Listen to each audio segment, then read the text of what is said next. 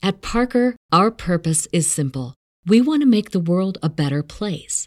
By working more efficiently, by using more sustainable practices, by developing better technologies, we keep moving forward.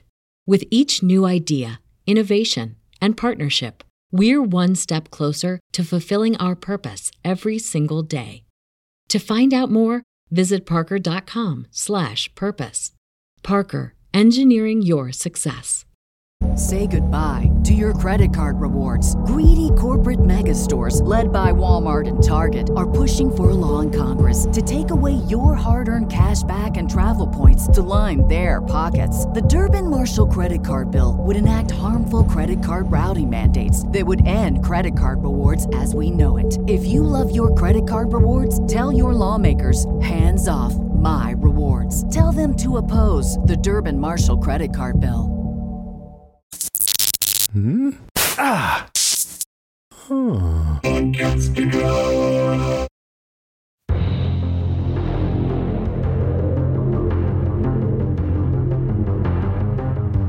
Hey everybody, I'm Rima. And I'm Paik. And this is Strange Indeed, a podcast dedicated to the Netflix show You.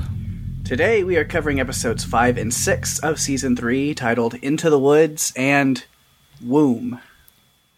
Womb. Womb. That's a good Women base. Optimizing motherhood and business. Right, that's what that was. Yes. I'm glad you picked up on that. Um, how are we doing this week? How are we feeling? How are you? Pretty good. I uh, good? Good. Just in general or about the episode? Just no. In general, because I care, Paik. I care about good, you yeah. and your life, and I want to check in and make sure all's all's well. Yeah, it's been good, and yes, good. The episodes were good too. Uh, yes, yeah, I, I really liked them. Of course, this show, it just it knows how to frustrate me mm-hmm. to the point I'm like, why the fuck do I even watch this show? But then like bring you right back in immediately after. It's like, oh my god, but I have to know what happens next because it's just like with the things that Joe and Love even are doing, where you're just like, ugh, you never learn, and it's just a cycle. And oh my god, why, why? Patterns. There's no point in rooting for you. But then you're like, but that's what this is about. And then something happens and you're like, oh, God, but I got to know what happens because of that. So, man, it's I good know. Doing that. They it is. Purposely frustrate you. Uh, they do. And it's fun. It's so fun to watch the hijinks that these two. And I feel like with how they left this, um, the second episode that we're going to cover, Womb, uh, how they left this one, I thought, oh, yeah, this is not going to go well. you know, no. At all for those two. Um, yeah. Yeah. Some interesting um, things happening, some fun cameos and appearances that I'm sure we're going to talk about. Um, but, you know, I, one thing that interested me about the episode, you know, we get a, a time jump and, you know, we don't talk too much about it in case it's it's one of your points, um, but I just want to kind of call it out that it was kind of interesting to have this time jump because it felt kind of a sudden shift for me. I, I felt anyway that in the first half of the show, we're getting this uh, commonality between Joe and Love. They've got this um, understanding. There's this whole, oh, we've worked everything out and we're meant for each other, you know, we're soulmates, yeah. to now I'm bored and I hate my life, you know? Right. And I'm like, wow, what what happened? But I, I guess... think it's only like, what, six months is really all it's been? Yeah, like... six months. It was a six-month time jump. So yeah. I guess that can kind of make sense if, if you factor that. It's just because we didn't see it. We didn't see the six months play out and how they went from there to that. But it... it does still feel like a short amount of time for them to, to, to, you know, go so quickly in the other direction. Yeah. Um, so, so yeah, that was interesting. And I, I think it probably helped a little bit because it kind of helped kind of settle some of the things. Um, uh, and, and, you know, with what happened with Natalie and things like that to kind of settle in the community and see how things have changed since yeah. then. So some really fun things I think to talk about this week. Um, so, With that being said, uh, let's go ahead and, and start talking about our top five points. What is your number five? All right. I figured I'd start with something that I've kind of like little like like mentioned or hinted at in the last few episodes, but making an actual little point about it this time, is young Joe, uh, which played by, I, I looked it up, and, yeah, Jack Fisher is the name of the kid. Mm. And because I, I noticed, you know, the past couple of weeks I've mentioned, like, you know, the different, you know, casting, mm-hmm. and me still wondering, like, and I, I do, I still think it was, like, the fact that they changed the, the kid playing him, which, I mean, a- kid actors change a lot anyway, and that's just kind of how it goes. Yeah. But I, I felt like it was a purposeful move to, to give this to somebody, to a kid who was, you know, maybe uh, able to do some more meatier substance, or could, like, really get into some darker stuff. Dark indeed. Yeah. yeah. And so I think that's really starting to pay off this week. I think I was right in that assumption, maybe. Uh, and so I'm still very intrigued. Again, it's very small doses. We just get it, like, kind of sprinkled in a few times throughout, you know, the episodes. And it's just enough to kind of build a semblance of, like, an, you know, why is Joe doing this exactly in this moment? And then yeah. whisked right back to present day. So they're, it's a very slow burn on what they're doing with that story, but I'm I'm intrigued by it. Of course, we get this moment. He's, like, fantasizing about pushing the bully down the stairs. He doesn't do it. And then he's like, oh, because I, I was, you know, I'm a chicken. I'm a coward. I, I couldn't. But then Fiona, Nurse Fiona, is talking to her. She's like, she really wouldn't have blamed him for, for wanting to do that. Mm-hmm. But, you know, and then she kind of confides in him that she was picked on as a kid, and they have this commonality. And it's it, it's the cycle of Joe, even as a kid, where we're seeing, like, he's yes. finding this commonality in broken, damaged people. And he just kind of builds this connection. And right now, at this age and where he's at, it's it's more innocent for sure. Yes. Like, his, it's not like this deep level of obsession, but you can already see him definitely connecting to where, I mean, I don't know how common it is in a situation like this for a kid to be going to, like, the nurse's office to sit and have lunch with her and read books every day and be away from all the other kids. But for where he's at and his age in that situation, like, that is a pretty close relationship with somebody that you maybe wouldn't expect. And he is kind of attached himself there. Yeah. Well, it's definitely, I think, like, the foundation of, of who Joe is and what he does in, yeah. in today. So I think it, you know, and, and that has to be why we're seeing this. I mean, I feel like we are getting that insight and kind of understanding, you know, um, why Joe does the things that he does, or how, why he behaves the way that he does. So I, I'm guessing that's the reason, but I think there's more to it. And I, I think mm-hmm. there's more to, to unfold, but, but yeah, I think we're definitely seeing the building blocks there, for even sure. though it's, I it's mean, more in an innocent way, 'cause he is just a child. Yeah. But he's, he sees the bruises and marks and stuff on her arms. Mm-hmm. And I mean, we've seen from last season, everything he went through with his own mother. He knows the signs of abuse and, you yeah. know, bad relationship. And he accepts to a degree, you know, her kind of writing it off. You know, if you look up klutz in the dictionary, you'll find a picture of me. And he's like, oh, okay. Like, he doesn't buy that at all, but he totally just lets her kind of have her thing. But it's when he walks in and her boyfriend or whatever is there with her, and You, he sees, like, those little things, because he picked up with his mom all the time when the guy goes in and kisses her on the cheek, and the way she just slightly pulls away from him. He sees these things, and yeah. then he straight up, when he leaves, he calls her out on the situation right away, you know. Oh, yeah, I bet he, he hurts you, and then he says that he loves you and promises it won't happen again and brings you flowers, but which, yeah, that's got to be kind of jarring coming from, like, a twelve-year-old. um, So she makes him leave because it's un- un- uncomfortable for her. But I think that's going to sting him for a while, because here he is putting himself out there, finding this common ground and being like, I get it. I've seen it. And for her to be like, oh, you should go. You should. We don't. I, I don't want to sit with you today. But, you know, mm-hmm. it's going to build this kind of, I don't know if resentment's the right word, but that is kind of what it is, is where he's going to be like, well, she needs somebody to take care of her, and she's in a bad situation. And here I am trying to, you know, offer a, an olive branch, and she pushes me away. But maybe what she she just really needs. I could see it starting this kind of spiral for him. For sure. And I think Joe, you know, this pattern that he's picked up is, you know, wanting to save these women, or he thinks that he needs to save them. They, mm-hmm. I don't know, in all cases need to be saved. But, you know, he sees it, you know, sets it upon himself to save them. And then they reject him or, you know, push him away, you know, saying that they don't want or need his help. Um, I'm I'm curious to see how it's going to play out with this nurse. Yeah, you know, um, after she has said that, like, oh, go eat lunch with the other boys, because, you know, he he has built this relationship with her. Um, she has looked out for him. She's, you know, related to him on his level, like, you know, oh, hey, I was picked on. You know, I wouldn't blame you, you know, if if you fought back against the bullies, you know. Yeah. Um, and.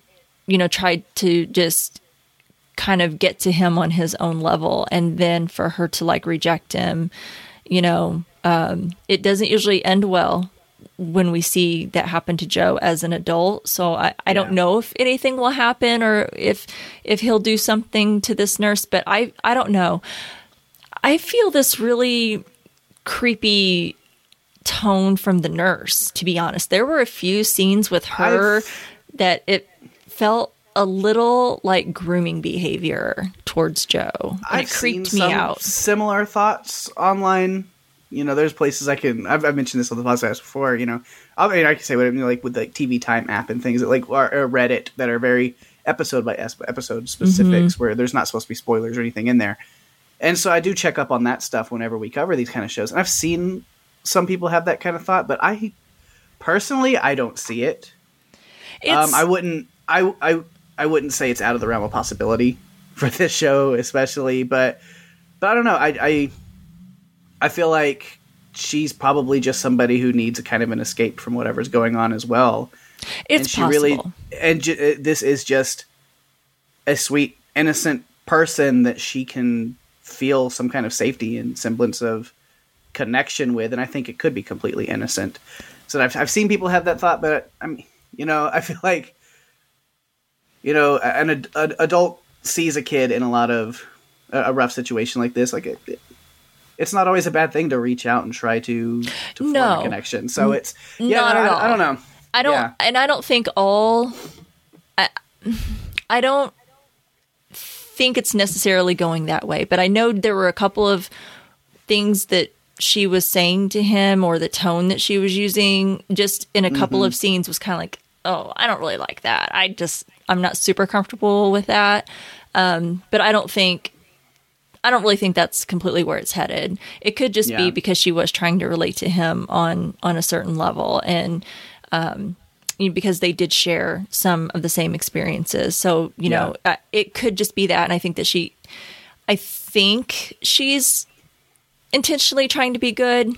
I don't mm-hmm. think it's going down a bad route. It just, it felt, A, a few phrases that she used um, just eked me out just a little bit. So, you yeah. know, hopefully it doesn't go that way, but it was just kind of like, uh, did yeah, you? I would hope not. But, you know. But I get like, I will admit, yeah, like, like her wording or something about like, if I was to adopt, it'd be an older kid because of, uh, because of, you know, you know who they are. And then there's this level. It's like, I could see how that can be. Yeah. That, that read is a little different or a little, me a little strange. A little. I could see. Yeah.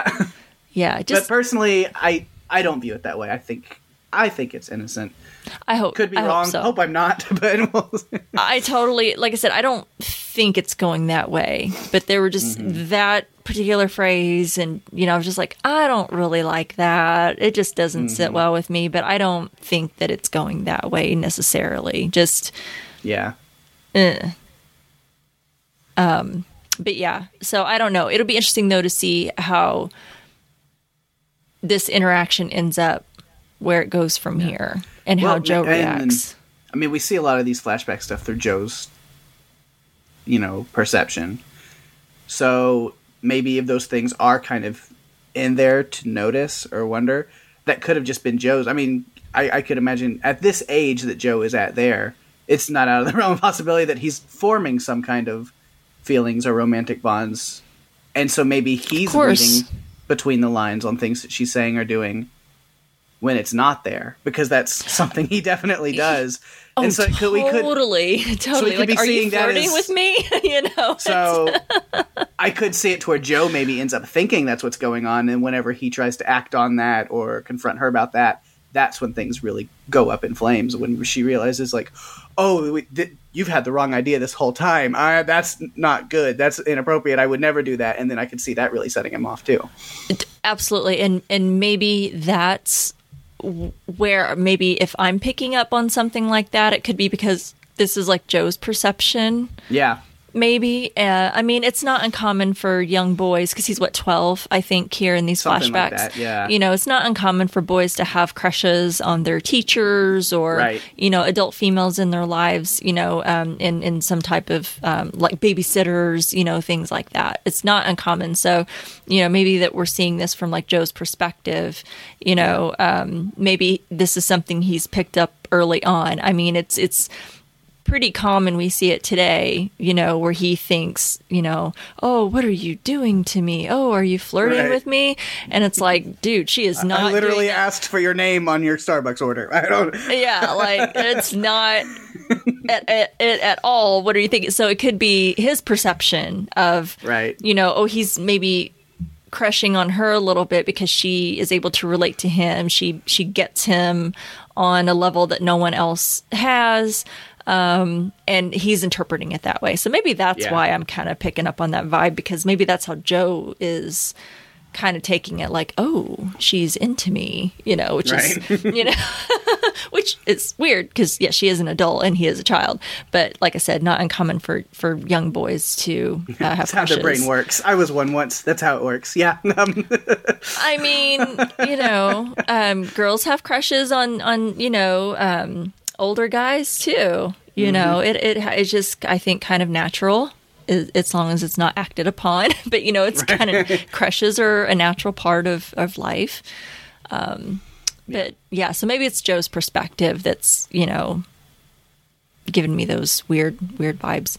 Um, but yeah, I, I think that these flashbacks are, are important, especially like, and I don't want to go too deep into it because I know it's kind of one of my points, but like some of the the therapy that's happening, you know, yeah. in these episodes, and it's kind of breaking down a little bit of, you know, um, more about Joe and his past, and yes. kind of gives a little insight into who he is and why he is the way he is.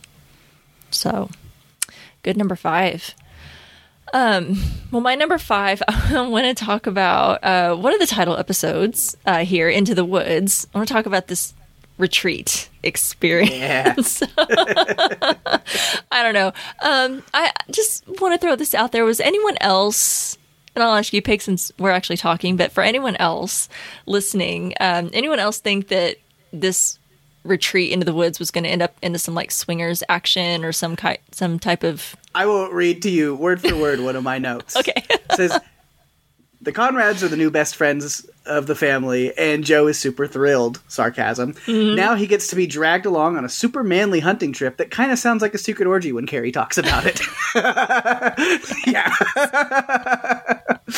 So, yes. Just um, picking up some vibes here. I can't help it. I feel like they're putting that out there on purpose just to, like, mess with us. Um, because there's just, like... Um, oh, when Carrie grabs Joe there at the end, like, you are a fine specimen of a man, Joe. And then he he, right. he pulls him close, and I'm like, he's going to kiss him. It's going to finally happen. Nope. He right. just hugging him and let, uh. letting it out, man. Just letting it out. But they keep throwing that stuff out there. And I'm like, come on. There's so much homo homoerotic tension. Oh, I know. So you get to go like, out there and recharge our masculine batteries, if you know what I mean. No, I don't know what you mean. We get to go out there and all of our inhibitions aside and just do what we want to do. And it's like, you want to fuck your friends, Carrie. We get it. Um, just say that. No. Say, it's, it's all right, man. It's fine, it's, man. It's, be you. It's, be true. Um. Yeah. Live your truth. I'm fine with it. Um, no, no reason to beat around the bush about it. Just say it. But yeah, I'm like, what's going to happen out here in the woods? It's it's finally going to happen. Because I feel like we've had some of this tension building up, you know, with, right. with these interactions uh, with, with the males in the show. And I'm like, oh, This, I mean, this since is, like what like episode one, that's what Carrie's wanted, is for Joe to en- enjoy the meat. Enjoy the that's meat. That's what he said, right? Yeah. So let's do that. But no, they that's not what this was about. It was definitely uh, kind of what they were talking about. I guess kind of getting in touch with your inner self and just kind of yeah, re- releasing all of that. It, but it also had like a really weird kind of Fight Club vibe, you know? Um, yeah. It sounded, the, when, you know, as Carrie's building up, and then when we see Joe finally out there, and it's him and, uh, I can't remember the guy's name. Uh, I don't remember the other guy's, just Carrie. Kiki's yeah, husband. Uh, I can remember her name. The, the, his wife that we've literally seen probably once the entire season, but I can't think of his name. Uh, But yeah, when it's just the two of them, like, kind of hiking through and this stuff, I was like, this sounds cultier and cultier, as this guy's just like, it's it's life-changing. My I owe my whole marriage to it and blah, blah, blah. I'm like, what is Joe getting into? Um, yeah. I was like... we owe our marriage to it. Because even, like, Andrew and Jackson are saying the same thing. It's like, are, do you have to say that? Are we being indoctrinated? What's going on? Uh, yeah. And like, oh, yeah, dude, you're going to cry. Like, I, you know, I, I, I cried, you know. And it's like, okay, that's good. That's that's totally fine. But, um, yeah, it, it sounded a little culty. It sounded a little like Fight Club, had some Fight Club vibes, and definitely thought there was going to be a, a a nice big male orgy. And it let me down, honestly. I'm kind of sad it didn't happen.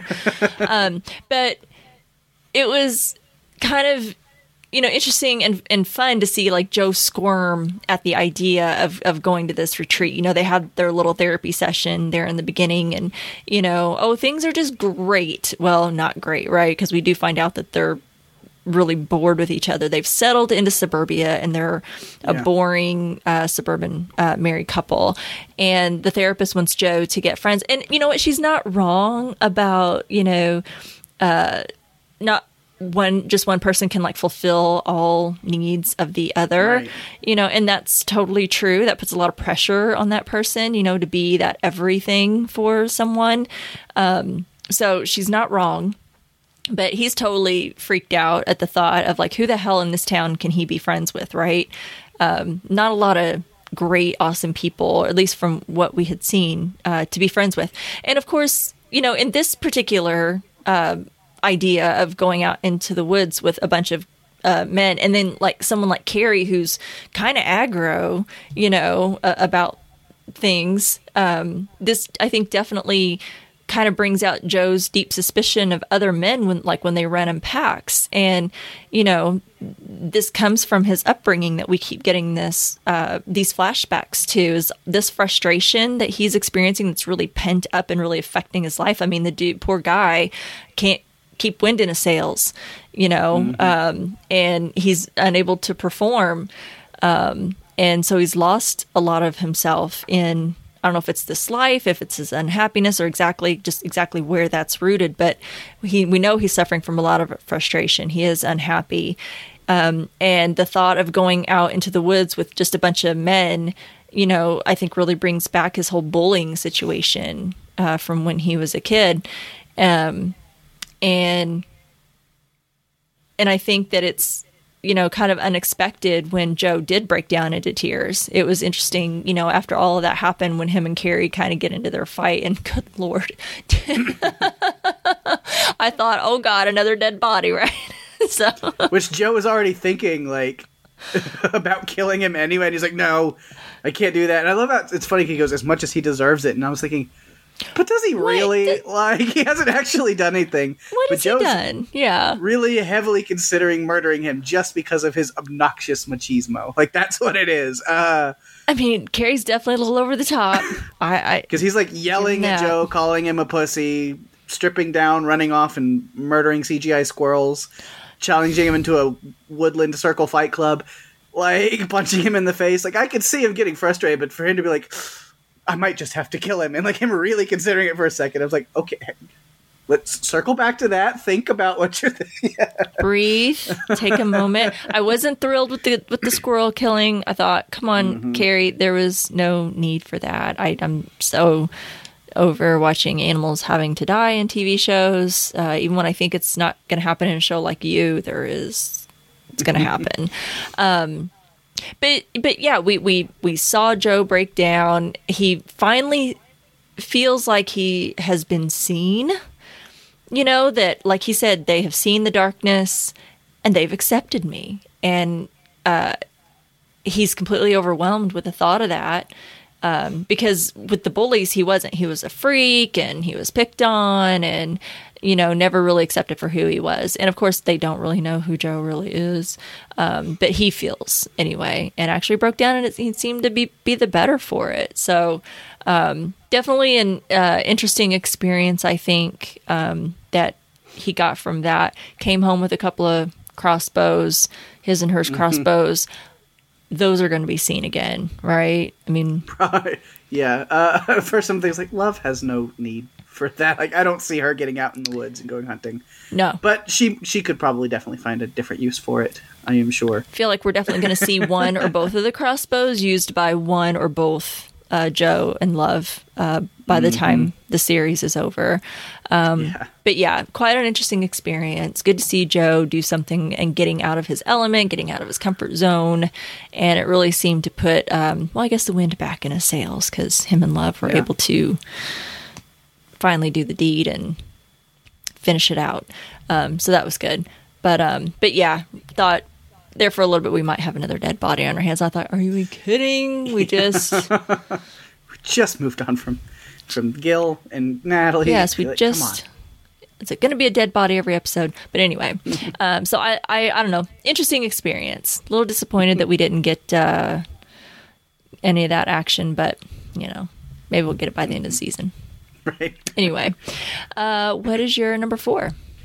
Um, that was actually one of my points as well. So I oh, cool. will take that, and I'll see if there's a couple extra little notes that I had on it. Uh, of course, yeah, this Joe kind of, another worry he had is them always talking about, like, we're going to let our inner beast out. And we're going to, and he's like, you guys don't want that. Um, cause I like how, again, the guy, I can't remember his name, but that, that quote where he was just like, well, yeah, it's easy to say when your beast, when your inner beast is a Persian kitten. Um, big difference. Which is funny. Yeah. It's like, cause his is a little more uh, violent than that.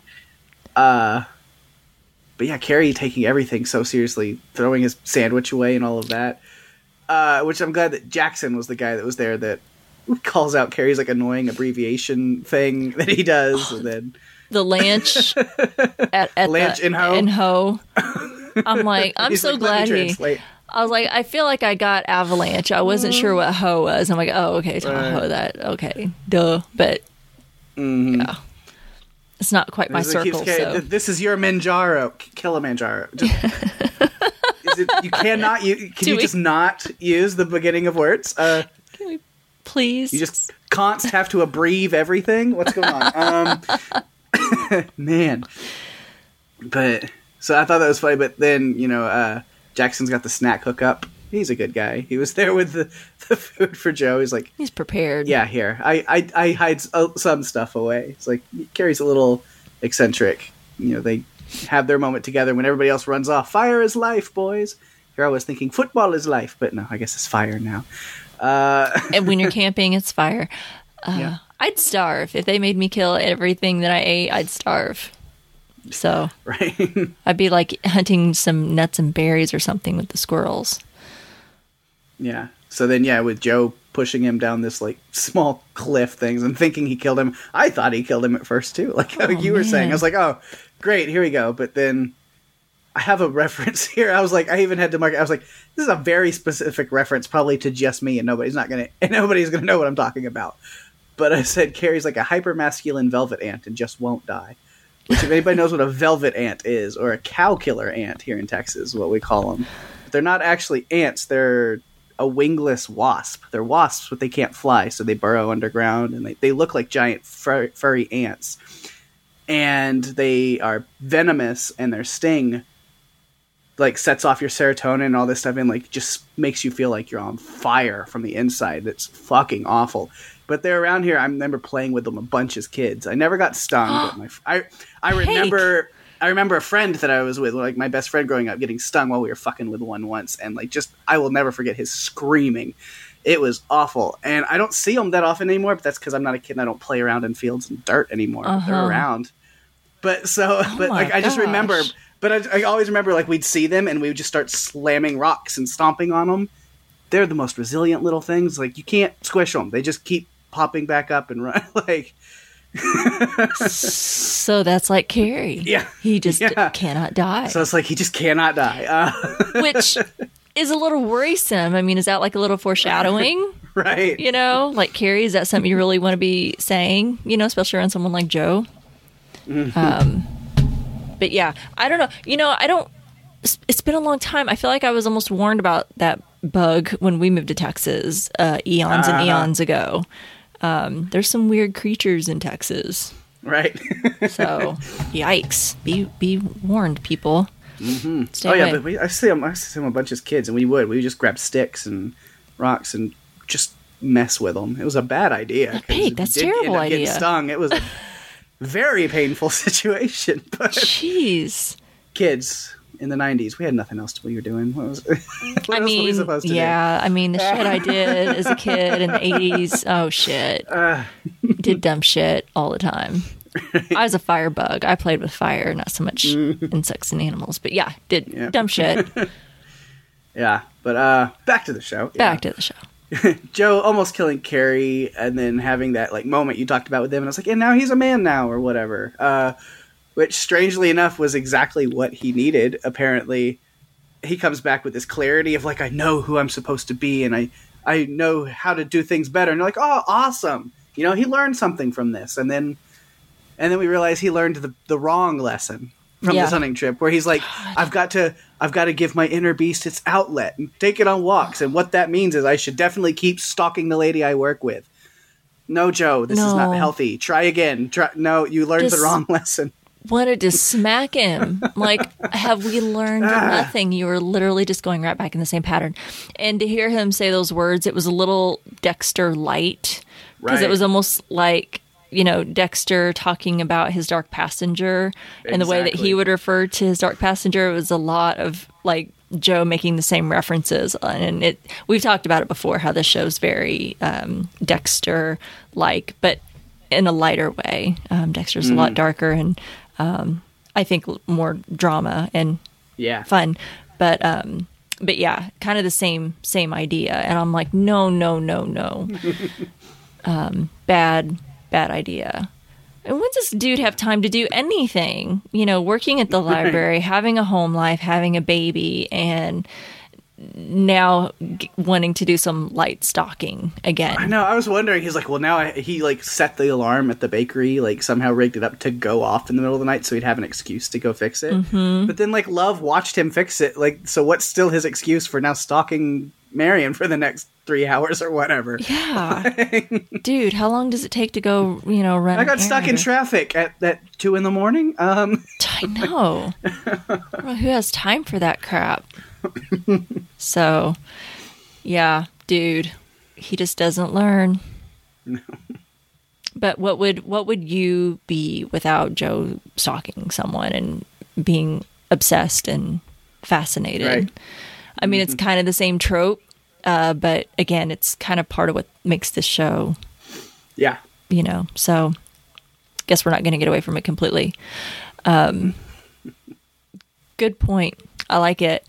Um, well, my number four, I wanted to talk a little bit about Matthew. I, I feel like I still can't quite figure this guy out. And I feel like, um, I probably he had a, I think, um, kind of a harsh introduction to the show. I, I don't necessarily think that he's a bad guy, but you know, when, when we met Natalie and she's talking about him, it felt like, you know, he didn't sound like such a good guy. She didn't right. seem to really like him that much. And they didn't seem to have much of a connection. You know, it's like he was never home. He seemed to, at least what she says, constantly had her under su- surveillance. So he sounded very controlling, uh, which to me is a huge red flag. Um, but yeah.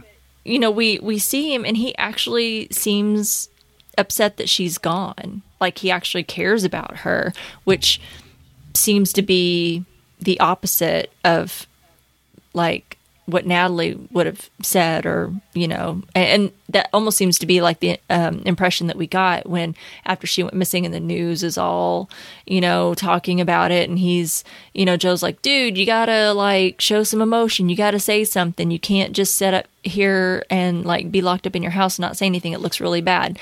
And it does. However, can't be a super easy situation, and it's hard to judge someone in that situation and their reaction, and everyone like grieves and processes in different ways. Um, but Joe did have a point. So I don't know. It's like, did, did he really care about Natalie, or is it just because he lost the control he had over her? Like, he was so used to controlling her, and now that she's gone and he doesn't have this control, is this what's kind of making him slip um, into this um, mm-hmm. like dark place?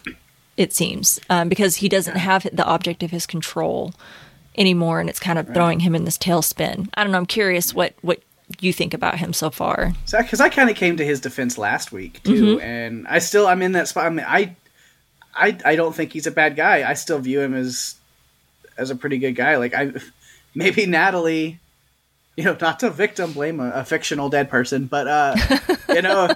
Maybe she's just kind of has, not maybe to the same degree as Love or Joe does, but maybe she had that kind of mentality of just, she can't sit still in suburban monotony. And once she got settled down with a decent guy who's just living a normal life, it wasn't enough for her. And she, she was bored. Restless. Mm-hmm. Yeah. And then she felt like she was trapped or in a prison, you know, uh, kind of like what Joe was saying in those first episodes. Because I haven't seen anything to really indicate Matthew being a bad guy. Because you would think if it was like this power thing or control thing, that with her gone, he'd be taking it out on Theo or something, and he's not doing that. So mm-hmm. he just kind of seems to be very sucked into his own thing right now. He kinda, and a lot of it is him obsessing over figuring out what truly happened to Natalie, because he's not buying the whole Gil Brigham story. Mm-hmm. We clearly see that that's that's not going to do it for him. So now he's got a P I and investigators, and he's got, as Theo puts it, like just this whole conspiracy theory style thing about trying to figure out what happened. So I think, yeah, if, if he has any control issues, it's just wanting to make sure he, wanting to have answers to everything. And he doesn't like leaving this where it is, but, but I don't, I don't know. I don't view him in any really bad light. I get that. I get that. Yeah. I don't know if I'm exactly saying he's a bad guy. I just, I can't quite figure him out. Yeah. Um, and I, I can't tell if, if his, if the way that he's acting is truly out of concern for Natalie, or if it's just, cause I do feel he was controlling. I don't know if, if what Natalie said is, is right, that he had all kinds of cameras set up and just always had her under surveillance. And he's like some big tech genius, and he has the, cause, which, cause I think that, that puts Love and Joe at greater risk. And I don't know, I might have mentioned on one of our other podcasts, thinking that, you know, um, he, he could have cameras on them. He could have um, surveillance on, which we know as of this episode, he, he's got like a P I, right? Not just yeah. looking at Love, but like pretty much the entire town. Um, but, you know, he's got all this um, technology at his fingertips. He's like a genius with this stuff. What if he's got stuff on their phones, on their laptops, um, other, you know, technical type surveillance or something, you know, um, that they don't know about. And so, I mean, if that's true, you know, I don't know, to me that just, it's one thing to have like security cameras around your house for protection and stuff. But I don't know, the way Natalie portrayed it, it just seemed like, you know, he watched her every move, and she couldn't really do, or, you know, a whole lot of anything, um, without him knowing about it, is just how it felt. And to me that just feels gross. And I think, from personal experience being in like previous relationships where, you know, you are being controlled or someone wants to have all that control, and you just was like a red flag to me, and just like didn't like it. But I don't, I mean, clearly he didn't kill her, and I don't think he's a killer mm. like Joe or Love or anything like right. that. I just think he's just kind of a little bit of a controlling guy. And I think there is some of that that you can see in this episode, as far as like how far he's taking it with, I mean, all of this um, surveillance and, you know, investigation on like everyone in the town, and trying to connect all these dots and kind of figure out. I mean, I, I see it. Yes. That he's wanting to figure it out because he doesn't buy the whole story. Um, but I don't know. I think it's to an extreme in a way. So just a little bit of a red flag for me, but I don't think he's a bad guy mm-hmm. necessarily. He's got a couple red flags, in my opinion. Um, so I don't know. I don't know. I just, I don't know what to think about him yet. I, I worry about him though, because I think, you know, now that, you know, Joe and Love know, you know, what he's up to, mm-hmm. that's not good for him. So, uh, what's your number three? All right. Um, another kind of probably quick one. We'll see. I say that sometimes and then we end up going off tangents and stuff, which is great. But, um, just the ups and downs of the relationship of Joe and Love. This oh, these yes. two episodes, quite a just roller coaster. The, these two, yeah, journey we go through with these two. Um, which uh, uh, the whole "I wolf you" thing again. I was like, ah, I'm not a huge fan of that. Um, Did we have to bring that back? we, we don't have to do that again. No, please don't. Please let it die. Um, um but yeah, uh, just. We see them talking about, you know, oh, things are great, but we're actually really bored with, with each other. And I see the two of them as just not being able to, to settle. Uh, they, they require drama, or they require some kind of something like that to keep them going. Joe, we, we said with his uh, performance issues and just way he f- feels. I don't think it has anything to do with his relationship with Love. I think it's because things are quiet. He he requires this drama of constantly worrying about being caught. Yes. He can't just coast in normalcy. He has to be like living on the edge or whatever, you know, where he has to be doing what he knows is wrong because it gives him this like spark. And then Love is kind of the same way though. She can't just coast. She's got to be and her, you know, how dare this show make characters that are really obnoxious and annoying, say things that are really true and spit facts on us. But, you know, her mom, Dottie, Dottie. points it out to her. Who knew like, Dottie was going to be, like, right. spitting the facts in this episode? Yeah. Yeah, where she's just like, you can't, you, you, you're not uh, having this good relationship with Joe because he's, quote unquote, like, fixed. He's normal, he's fine now, or whatever. Mm-hmm. And so he's not this project that you're working on. That's like that's why all you ever did was stick around with your brother with forty because he was somebody that you constantly had to take care of and fix and support and help. Ouch. That's why you're with this this kid next door because he's got all of these problems and he's broken and he's somebody that you can work on as a project. Joe was a project to you. And now that that project seems to be done, mm-hmm. you can't sit still. So you have to so they both have their own things that they, they're, they're not going to allow themselves to be a suburban family. Yeah. With just normal just life. Just settling into suburbia. Have have, yeah. They have to have this, you know, spark keeping them going, and it's a pretty violent spark for both of them. I mean, you know, I don't know, go bungee jumping or skydiving right. or something, and or I don't know. Um, there's plenty of ways to get a thrill.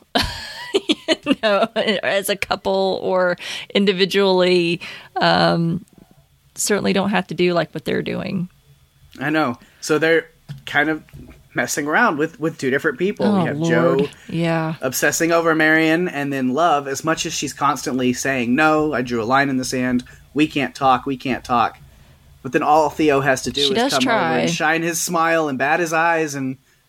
all right, fine. You know, like she just, it doesn't take much. Uh, well, both of them are so weak. Like they do try, they do recognize, they do call it out. No, yeah. no, this, you know, um, you know, Lo- Love's like, oh, I, I don't deserve him. You know, oh, look, and Joe's like, oh, I don't deserve her. Look, she's. I love that little no. moment where they both say that at the same time. I was like, that's. Yes. Yes. Or Joe when he's under, um, Um, Marianne's bed, and Love starts texting mm-hmm. him, and he's like, "Oh, there's, there's, you know, like my perfect wife, and you know, um, you know, like she does all the right things." In the meantime, he has no clue what is going on with her and Theo, and right. vice versa with with Love, you know, not knowing about Joe and Marianne yet. Um, but Yeah, and they do try to stay devoted to each other. They know they need to. They want to make their marriage work. They want to be a family. Um, they do have at least a common interest in, you know, their son. But, yeah, they, they just, they break. Yeah.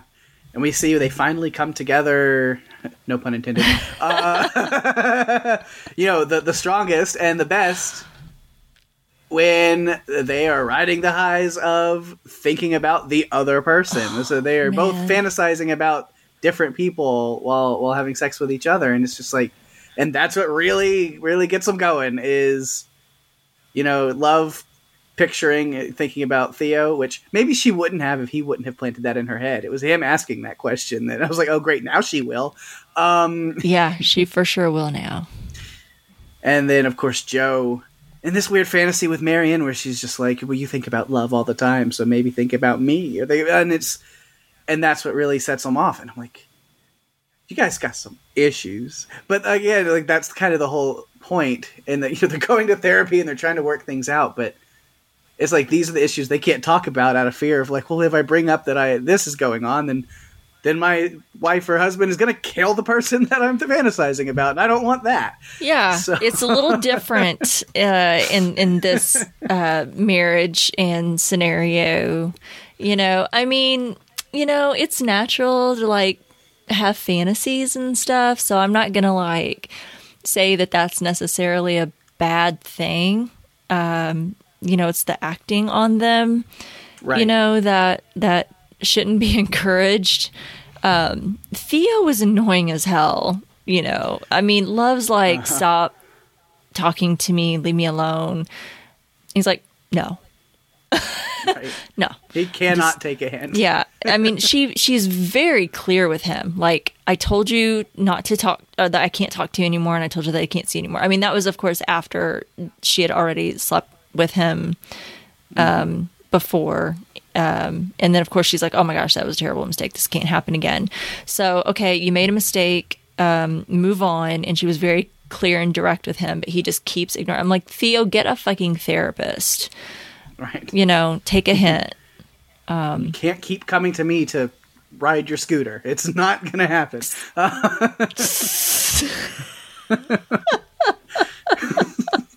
Sorry.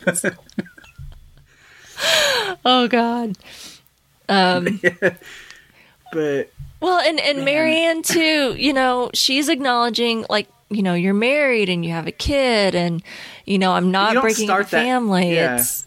And but then she starts that conversation with, I have feelings for you. Don't. Okay, so now you're sending like mixed signals when you're like, I have feelings for you, and that moment we had was great and real, but we can't do that anymore because I don't want to break up. I was like, well, then lie to him. Let him quit. Because then when he, she's like, you don't have to do that. You shouldn't do that. Let's talk again when we have clearer heads. Okay, now you're leading him on. And mm-hmm. so, I mean, no, nobody's... you know, blameless in this situation for sure. Yeah. Yeah. It's, but it's I, not great. It's not great with those two. But it's interesting where we leave off. Cause you know, kind of, they're like at odds with each other, but then they're close again, but then they're odds, but then they're trying to come close. And now they are, uh, at, at the end of this, Joe is deciding he's going to let Love flirt with Theo. As in, he thinks it's just she's leading him on in order to gain access to the information about what Matt is working on. And he's like, well, good, because if that's what she's doing, then she's distracted from finding out about Marianne and what's going on with us. I was like, yeah, sure, totally. That's going to work, Joe. Bet that, bet everything on that. Um, cause it's a terrible, terrible plan from both of them. And they're yes. both like... oh, we're so devoted to each other and we love each other so much. Um, I'm going to go, you know, Love's like, I'm going to go play with fire, you know, by uh, hanging out with Theo and seeing what we can find out, you know, about this whole investigation thing and keep, you know, information flowing about what Matthew's up to. Um, and Joe's like, yeah, you go do that. I'm going to go over here and hang out with Marianne, you know, and continue his, his little tryst. Um, It's going to get really bad. It's just not going to end. This is clearly yeah. not going to end well for one or both of them. Um, right. Yeah, not good. I don't know. Bad decisions, bad decisions. But that's what makes this show so watchable and fun. Yes. Um, well, my number three, I'm super excited because we got a, a return of a character from season two, and that was Forty. Yeah. So good. So good. Complete surprise. Um, I was not expecting that. But, you know, we... One of the things that we got in this episode that was really kind of interesting was we got a voiceover from Love, because it's always Joe, mm-hmm. and it's always Joe's narrative, and it's always Joe's voiceover, and he's kind of driving the story, and everything's from his perspective. And it was fun to kind of get it from Love. Um, so that was an unexpected kind of surprise. And we find out that she has been, uh, since forty um, passed, she's texted his phone, which... made me really sad for Love. Look, I know she does a lot of terrible things. She's, but there is a little bit of a human side to her here, right? Um, because she's still grieving for her brother, and it's such a human thing to do. Um, you know, I, I haven't texted um, a, a, you know, a, a person that's been dear to me, but I like talk to that person, you know, um, yeah. like they're still here, um, and like. Yeah, I, I kind of viewed it as like. A, a newer modern version of like going to the grave and yeah. talking to the person, but instead you don't have to leave your house. Just I'll just send them a text, and that's probably how. Um, I mean, I know that they they had a lot of like in person because they were in each other's lives, her and Forty, like yeah. every day. But I'm sure that texting was a big part of their communication, right? So it makes sense that that's how she mm-hmm. would continue to to like talk with him after um, he's dead. So, and I've I've read that. Um, You know, other people do that. Like, yeah, I, you know, oh, my husband died and I still text his phone, or oh, my, my, you know, mother died and I text her on her phone. It was kind of natural, you know, um, to, to kind of do. So it was, you know, I thought kind of a sweet moment, um, you know, her, you know, confessing to Forty um, through these text messages. And, you know, I kind of laughed. You know, she puts the phone down. Um, she's like drunk as hell in the bathtub and gets a response, like a message back mm-hmm. on her phone. She's like, forty, you know, she's, did you just um. answer me? Um, and I'm like, what? Oh my God, that's so weird. Because I'm thinking, oh my God, did like Joe get a hold of her phone or a hold of forty's phone? Because she said it, uh, she keeps it, um, it's dead in the the drawer of her bedside table. So yeah. this is going to come out, right? I mean, I feel like right. that's... that's... I was just like, I can see Joe finding these confessions, and it's not going to end well. Like, yeah, at the end of the episode, she deletes forty's number from her phone, but that doesn't... I'm not going to be surprised if it still somehow comes back. Joe will find them still. Yeah, it deletes it off her phone. It doesn't delete it off forty's phone unless she goes to forty's phone and deletes it. So... Right. If if he looks at her phone, it's gone. But I'm like, oh, that's this is going to come back and bite you or something. Something's going to come out of this. Um, so I'm thinking, oh, shit, did Joe get a hold of, of forty's phone or something? Did he find it? Um, no, it just happens to be forty showing up in the bathtub uh, there with Love, which, you know, I think this situation with forty and Love uh, and him coming back there in the bathtub, it was definitely, I, I feel like a symbolic kind of moment. The, the title of this episode was Womb. Yeah, the twins that shared the womb together. Exactly. In the water together. Yeah. Exactly. So that that's what I got from this. It's, you know, the water of the womb that, yes, they, they share together as twins, and was definitely a running theme, you know, with this episode title, um, you know, and, and that talk of how, like, close they were. So I really loved that they had... Um, like this moment together. I know that forty was just a figment of her imagination, you know, 'cause she's like, oh my God, are you really here? And he's like, you know, I'm, I'm a part of you. I'm inside of you. I'm always here. Um, which I thought was really sweet. So it was really good to see forty back. And, you know, I think that that was kind of that part of herself that had that talk with her that I think she needed to kind of hear, um, and kind of set her right again, um, after, you know, feeling like she could be pregnant again, and is that the right thing? Um, and of course, right now she's not, but having just gone through that, like, you know, yeah. thinking that she could be pregnant. Um, and, you know, is that something that is a good idea? Should she have another baby because she's so bored? And, Um, so I, I liked that moment, and I liked that they brought Forty back. He was such a great character from season two. Um, what did you think of that moment? Because I know you talked about, um, you know, Forty a little bit when, because I know that you binged um, the first two seasons um, before yeah. we covered this one, and I know you mentioned Forty was a character that you enjoyed. What did you think about about that?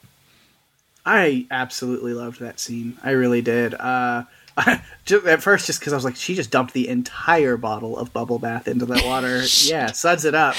She's like, I didn't pay for this. This is my mom's shit, so bye. Uh, I would, too. That girl needed a hot bath. She didn't have her baby for the night. Apparently, there's some awesome nursery or something there at this right. retreat, so take advantage of that. Absolutely. Yeah. I don't know many vineyards that have a great... you know, babysitting it's, service, but all right. Yeah, cool. It's a weird kind of thing, but whatever, take advantage. Yeah, but it was, you know, she gets very drunk because that's where, you know, I love at that moment. She, you know, has this falling out with her mom, which she seems to have way more than she needs to. How many times does she have to tell her mom, I'm so done with your shit, before they're back together? And Dottie's tearing into her again. Mother-daughter but, relationships, let me tell you. Yeah. Just complicated. Yeah, it was it was rough. But on the plus side, she's definitely not pregnant, we see. So she's like, well, it's time to get drunk as fuck. Yes. And she Agreed. does. Because, uh, yeah, with Forty showing up, kind of this emotional break. Uh, but it, she definitely is able to work some stuff out that she really needed to. And then it kind of reminded me again of when we were talking about Dexter and covering Dexter. Is about this inner voice, as though, you know, we see, you know, I don't want to spoil too much for people who didn't watch that or whatever, but, you know, I mean, I guess it's not too big of a spoiler. We see it with Dark Pasture stuff, but like in the newer one, mm-hmm. Deb being the voice in Dexter's head, but it's, you know, so it's like he's having conversations with Deb, yes, but it's really him talking his own consciousness out, and so that's kind of what this was. Yes, where she's talking to Forty, but this is her own consciousness, her own thoughts that are working their way mm-hmm. out, and. She's realizing that, yeah, nobody, you know, nobody's going to be her soulmate over Forty. That's, because I think, completely true. It's exactly who they were. They, there's nobody who will ever be able to be closer to her than he was. Mm-hmm. And so she shouldn't try to hold Joe to that standard. And it is kind of a big breakthrough for her to to realize that she doesn't have to. However, she does have to kind of let go of Forty to really focus on Joe and, and make better strides for him. Yeah. And I like that she kind of gets that moment. But and then that comes with that really kind of sad scene of her going from holding on to him to realizing she has to let go. And it's that, that moment where, you know, she's falling asleep on the bed and he's laying next to her singing to her, and I'll be there. I was like, mm, that moment maybe kind of broke me a little bit. Yeah. Uh, just maybe. Just um, a little. It's very sweet. I, I did. Because I did like it a lot. Yeah. And it's it's... was interesting because, yeah, she's ha- kind of having that conversation with herself um, and a part of her um, in in um, in kind of letting go of that guilt that he died and yeah. that she didn't die with him um, because they were so – I mean, they, they, they're twins. They had a very close relationship, but they had a very intense relationship. I mean – yeah, and, and I don't know, maybe, you know – I've known twins, but I don't know if I've ever seen such an intense relationship between a set of twins before. They just had a very intense type of relationship. And maybe it was because of what Love talked about, you know, because of how they grew up and the way that their parents were and how they were raised, and they had to lean on each other so much. Um, so, you know, it maybe that was an opportunity for Love to kind of let some of that go, let some of that guilt go, uh, you know, about Forty um, dying and her her surviving. Um, so, yeah, I think that was a bit of a breakthrough moment for her, too. Yeah, I, I agree with you. Yep. Oh, but, yeah, good to see Forty. Definitely. He's a cutie. um, what is your number two? All right. Let's talk about Theo a little more. From uh, Forty to Theo. He's right. Sit. Which there's a little moment that'll tie these together, because even Forty, which is Love's true consciousness. So again, this is Love realizing this. Mm-hmm. You did did you notice that Forty even pointed out the weird kind of Forty Theo connection? So he kind of reminds me a lot of me. That's Love thinking that in her own head. It was there. Yeah, like, I totally think that uh, that Love has seen Theo as a bit of a substitute. Now, granted, you know, she's taken it to a little bit of a different level as far as like the intimate being, you know, because yeah. Forty's her brother, and you know Theo, you know, kind of projecting that onto Theo. But um, I I think what her mom said was kind of true, and she's kind of projecting some of that and seeing Theo as someone she can fix. Like she always thought she had to fix Forty. Um, but yes, I did pick up on yeah. that.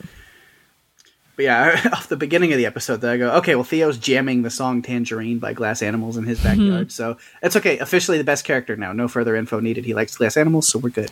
But uh, no. But weird and creepy in that whole, like, say, what is it, Say uh, Anything? Is that the movie? Uh, yeah. From that's, the John was, Cusack, from the... the in that scene, as soon as I heard the music playing outside, because the way it, the way it sounded, like it was off a boombox something. They did really good with the audio mixing on that. Because the second that I heard the music start playing, I said out loud while watching it on my first watch the episode, I went, "Oh my god, Theo's doing a fucking Say Anything." I did too. Like I immediately was like, "I know it." I was like he's he's standing out there with a freaking boombox over his head, and then uh, that's exactly exactly yep yep I, yep. I had the same thought. It's like, man, but yeah, love. Thinking of Theo in yeah a different way again, which is weird. We've talked about this substitute for Forty thing, you know, this immature guy who needs support and care. I was like, you can't want to bang the neighbor and also think of him as a brother figure. You can't. You can do one or the other, but you can't have both. It's not. It's not okay. Love, what are you doing? Um, not okay. But then we even see, you know, in the house, Sherry's like trash talking him, and she quietly is defending him. We're like, well, but what about this? And but maybe he's not that bad. And what, what if it's just that? Like you can see that she's coming to his defense. And when he shows up at the door, he can't hide his infatuation for her for a second. Like he's just so awkward. You know, I was letting you know about the street cleaning. It's like, well, my car's in the driveway. Well, just in case you move it out of the driveway. It's like any excuse to come talk to her. Which even Joe walks in is like, I feel like I just walked into something. It's like, I don't, th- I didn't think I would ever tell Joe to trust his gut, but in this case, yes. Um, yeah, uh, yeah, and he did too because he found some stuff and confronted her. But yeah, he stepped yeah. in a whole lot of stuff. Yeah, find she's been. He gets drunk. He's just drinking himself, you know, wild every night, and then she's paying for his like Ubers to get Which, back home and stuff. And why is she having to do that? I feel like, I mean, the- why does Theo need? Like love to get him an yeah, Uber. I mean, his, his I we know that like Matthew whatever has connection money, he can so. have, yeah, whatever, whatever he can do to keep a connection line with her. Oh, and maybe that's I it. I guess that, and then it feeds into her needing to to help him, to help him. And so I, I think he knows that he she kind of has this feeling, and the way that she talked about Forty during their conversation when he kissed her, and I think he's manipulating her a little bit. Uh, yeah, he's. Creepy. And I don't like it. Yeah. And she's apparently made some pretty good lines for him not to cross, where he said, yo, but you know, you, you said I can't email you or text you anymore, so now it's just Uber rides. But then they start texting again anyway, because he's just, he's persistent and he's obsessed himself. Mm-hmm. I don't think it's like the level that Joe is at where he's going to go hunt her down or kill her or somebody else. Steal her used tampons but, or anything right. like that. But, but he's definitely obsessed. And you even see her trying to treat him like a child a little bit, where she's like, find talk, to, you know, find somebody your own age, and well, maybe when you get older, you'll understand. And I think she's doing that because it's helping distance herself from romantic feelings and sexual feelings. So she's like, well, if I treat him like a child and act like a child, then I'll think he's a child, and then I won't have these thoughts anymore. But it's not really working. That it's still sitting underneath somewhere in there, uh, and he knows how to wear her down for sure. Mm. Yeah, and I don't like it. I don't like it. I don't like the boundaries that he crosses and that he's doing those manipulations. And do you think love, like, enjoys being, like, the object of someone's obsession, like, like with Joe? You know, because he doesn't obsess about her, you know, like he did in season two. Um, you know, do you think that she enjoys that or something? And, that like... Could- I haven't really thought about that too much, but I think that that definitely could be a factor in it, is why, because he is being obnoxiously pushy. Yeah. To where there's so many chances where she'd be like, okay, don't talk to me anymore. This is too much. Yeah. He's but definitely gotten into creep creep zone. Yeah. But but she lets him, mm-hmm. you know, she keeps leading him on a little bit. So maybe she does like that attention a little bit. Yeah, I don't know. I feel like uh, she just keeps inviting it. And so it's like, well, then you have to say, well, does she enjoy it? Does she like being um, obsessed over? Um, and that's why she, she, like, I feel like she's setting boundaries, or she's being clear about, like, don't talk to me. But yet, like you said, still kind of keeping it open, you know, and still trying to help him and being there for him. Um, yeah. I feel like you have to just completely cut it off. I mean, I feel bad for the kid. You know, I feel like he's, I guess, going through some things, and it sounds like, you know, he's not able to, like, get through to Matthew at all and get help from him. So, I mean, I feel like he needs help. I just feel like if someone's telling you that you need to knock it off, then you need to respect that. And he's not respecting right. it at all. And that's, That's not what I have a problem with. It's not okay at all. Mm-hmm.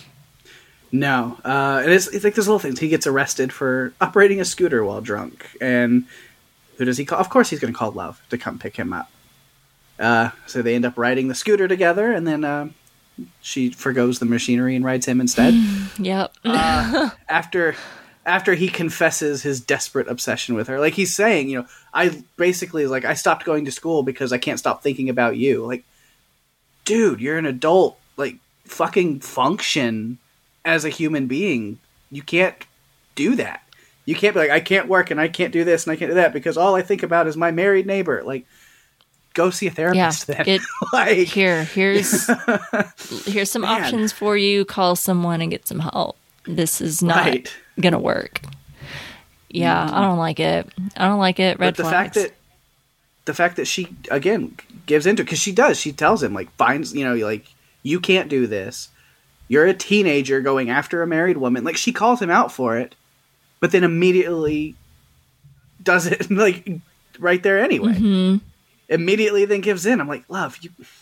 She's Add not this helping. to the list versus you whacking anti-vaxxers and, and killing the neighbor that your husband is like. Add this to you can't screw the neighbor's kid. You can't do it. Just stop. Um, yeah. Well, he's it's not a good idea. He's clearly crossing a line and a boundary, but it's it's you're you're right. She's not helping it because she's she's allowing it. She keeps um, inviting it, and she keeps um, kind of welcoming it, and she's keeping up the lines of communication, you know, open right. and and. She has to, like, be very clear and shut it down and be like, you know, and just not engage at all. And by her continuing to engage, you know, she's inviting it. They're they're both wrong. I'm not wanting to say she's at fault for it, but, you know, she's she she's yeah. not being as clear. Like, she says one thing, but she's doing something else. Um, and it's interesting, this dynamic between the two, him being, I think they said, I think I heard them say in the show, he's nineteen. nineteen, um, yeah. And she is, I, I don't know that we know Love's exact age. I'm guessing like mid to, um, like twenty, twenty, between, I think twenty-five, twenty-seven or something, I think is maybe uh-huh. what she's supposed to be, but I don't know that we know her exact age. But what's interesting is the actor that plays Theo is twenty-seven. And he's actually older in real life than Victoria Pedretti, who's twenty-four. Yeah. So it's really interesting that he's, you know, playing this, um, you know, young, co- which he looks super young. He does not look twenty-seven yeah. at all. Um, but I find it funny that he's, you know, playing this role of a kid obsessed with Victoria Pedretti, who's supposed to be older than him, and this, you know, mother, married woman. And she's actually in real life younger than him. So yeah, kind of funny, kind of funny. You forget how young she right. is. Um, uh huh. But yeah, this it's it's it's a whole mess. It's like while, while you're banging the neighbor's son, mess. you miss your own son's first steps. Uh, yeah. Which which you know miss the FaceTime for. I was like, well, Dottie, just freaking video tape, like yeah, record it on a video. You got a phone right there, doing? record it. I mean, look, I mean, what? Yeah, Love should not have been doing what she was doing. She's not forgiven for that act, but.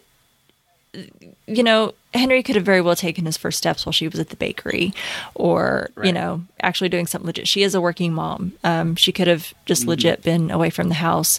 You never know when a kid's going to take their first steps. You know, coming from a mom, you think it's going to happen this day, and it actually happens a completely different day when you weren't expecting it. You can turn your head, and next thing you know, they're freaking running across the room. So, you know, mm-hmm. not to not to do any mommy shaming um, for love missing it, because it could have happened at any time. However, right. um, she shouldn't have been doing what she was doing. But any ammo, any anything, any ammo Dottie can use, absolutely dig under her. Yeah, absolutely. Dottie's going to use it and Man. twist it. She's a piece of work. Then, oh, geez. Mm-hmm. But Theo lives in, in love's subconscious, as he even says. I mean, he shows up at the, the summit, at the, the vineyard. She's like, what the hell are you doing here? It's like, you called me in the middle of the night while you were drunk. And she's like, oh, damn it. You know, like, can't can't help it. Of course, then because of that, she finds out, you know, that Theo has seen all of his dad's crazy investigations and lets her know about that. Um, you know... crashes in on her while she's trying to pack up to take off back home with all the wine. I love how she throws the book away in the trash can. I thought that was hilarious. But, uh, but yeah, this could be a lot of trouble. It's not going to end well. Uh, it's just not good. No. But then, if it was, then we wouldn't be so invested, right? What's going to happen? We'd have a show. We wouldn't be as invested. It would be so boring. We'd be like Joe and Love sitting here just bored, right? Um, right. Looking for some action. Um, you watch that show on Netflix where this married couple just lives life? Lives a boring suburban life, and he's obsessed with the lawn, and she's she's friends with a vapid um, mommy blogger influencer. Yeah, nobody would be talking about that, would they? Um, no. Uh, well, my number two, uh, kind of short, and we've uh, touched on it a little bit, but uh, what I found really funny in the second episode was Joe's self-awareness. The dude has finally become a little self-aware, and it was it was funny to see that come to light. Um And it happens when Marianne lashes lashes out at Joe, and he seems to have this big light bulb moment, right? That he recognizes, this is a pattern. You know, it's like right. mother issues. Oh my God! Like, yep, you were so right, Joe. You have mommy issues, and we get to see flashbacks um, to Beck, and of course the the nurse that we keep seeing, um, his mom, mm. and he's. I, I guess going through the therapy process with Love, you know, that he is, I think, able to kind of recognize, you know, what's kind of happening. And it's funny when that happens and he says, how's that for self-awareness? While he's smirking, so proud of himself. Right. And it's funny because it's like, um, when when you're watching that and watching him come to that realization, and he's so proud of himself that he that he is aware of what's happening. It's like watching a puppy being potty trained, you know, it's like, yeah. Oh, good job, Joe. You know, so, so proud that he's, he's hit that milestone.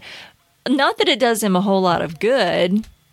Um, no, because like we said, he, he succumbs to, you know, every time he, he pulls himself back, you know, nope, I'm not doing this again. Nope, not doing this again. I'm, I'm, he, he kind of repeats this mantra to himself, you know, I'm a good husband, a good father, you know, and that's what his focus is going to be. He's lucky to have Love, you know, and, and have her in his life. And that's what he wants to focus on.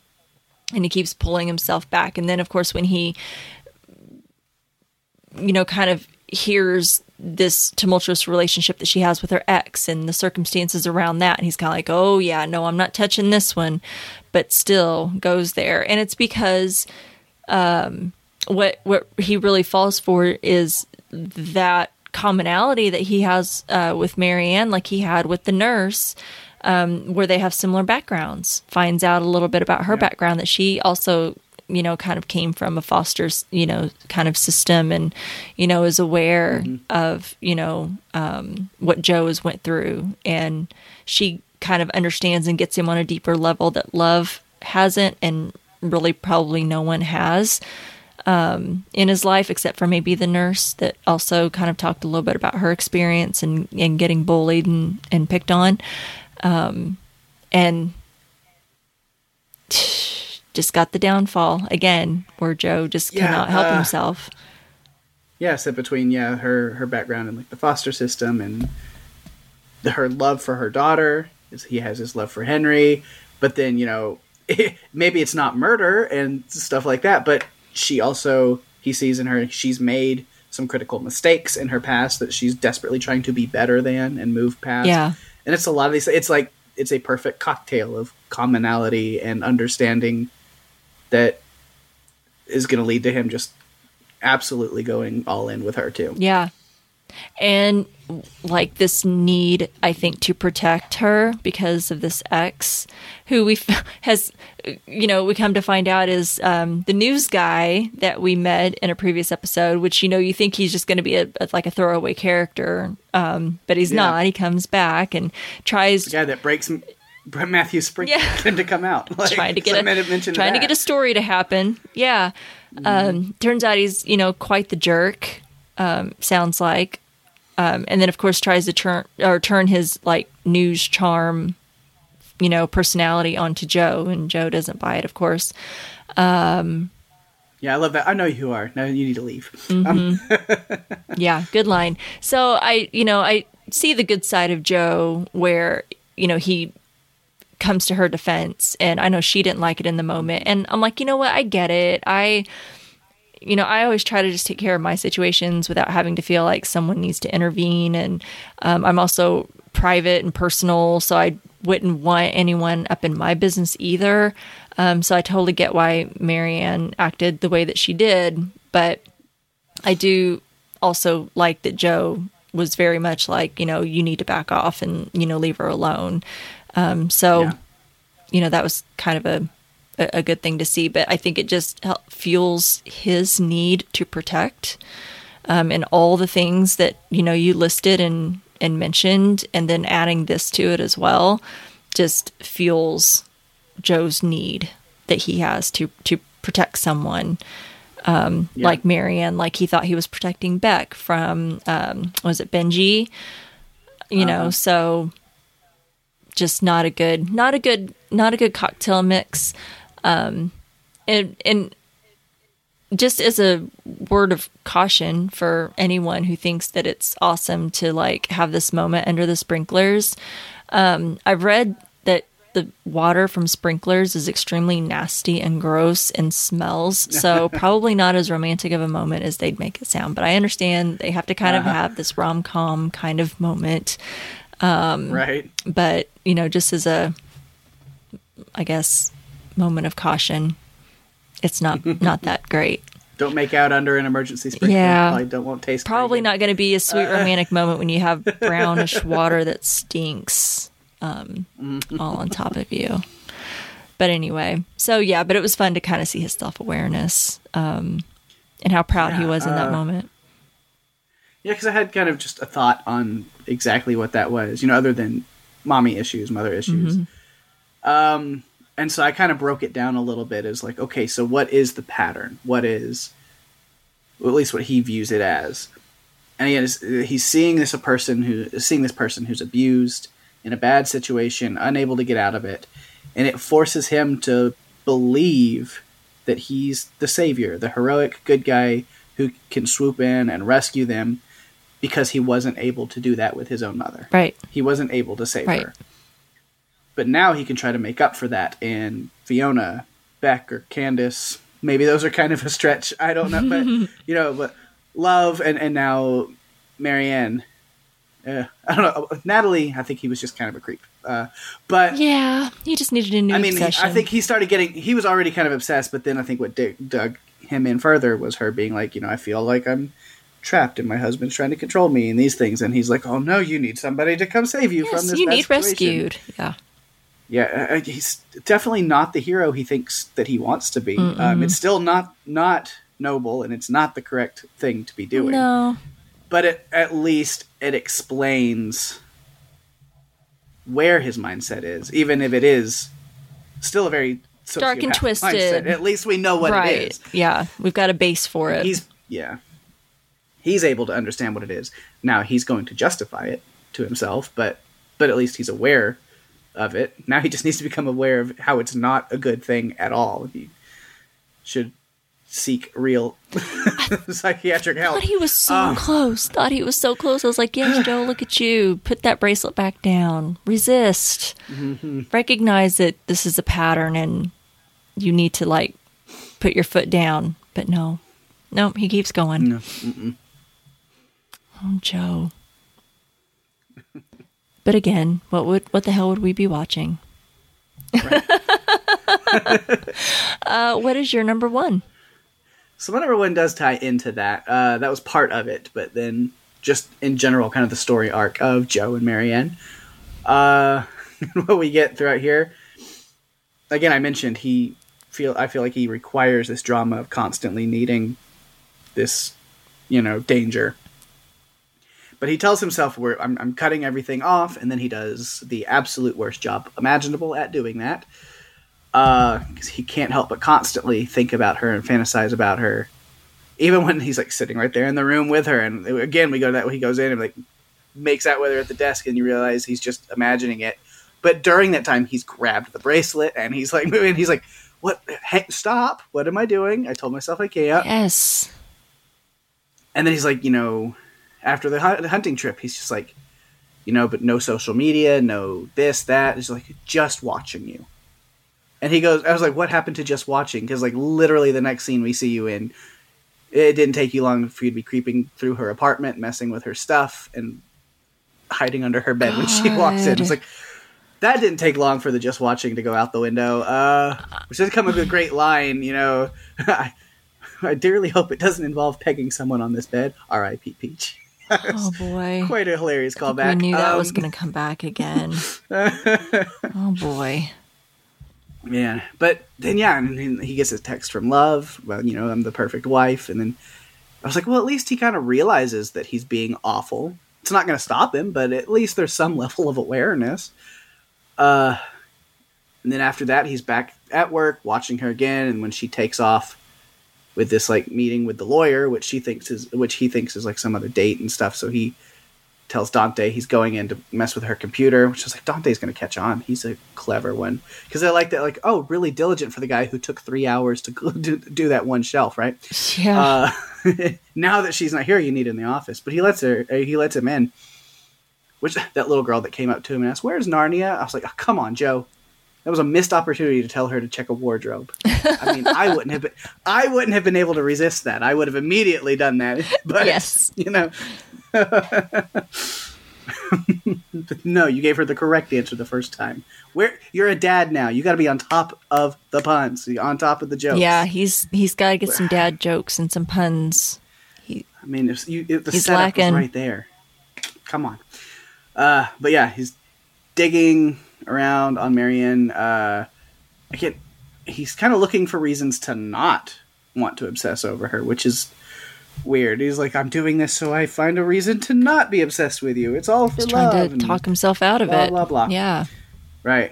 And, and does find out a, f- a couple of little things that she is a recovering addict who, you know, who has made some serious mistakes that led to child custody issues. And that does manage to turn him off of her for a little while until that situation that we talked about with the ex, and then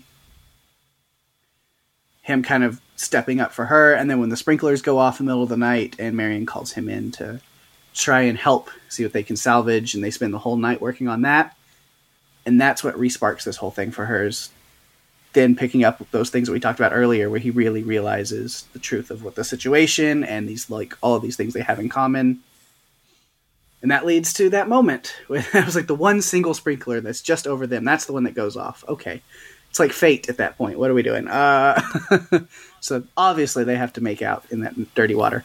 Yeah. Uh, I love that line though, is as soon as like that, it was a long makeout scene with some epic music and everything with them being just soaked wet. And then, but when it's over, she's got this like terrified look on her face. And then I love the voiceover with him. He goes, oh shit, love is gonna kill you. Like, um, that's hilarious. Yeah. Yeah. What have you done, Joe? Uh oh. What have you done? But, uh, and then to kind of wrap up their story for these episodes is him deciding he needs to quit the library, push her away to focus on love, maybe more for Marion's sake than Love's, honestly, because he's like, as long as I sh- cut off all com- you know contact with you, it, then you won't die. Like, it's. I mean, he's not he's scared wrong. of what Love's going to do. Yeah, I mean, for for his own weird obsessions to protecting her from Love, you know, he's he needs yeah. to be doing all of that. Yeah.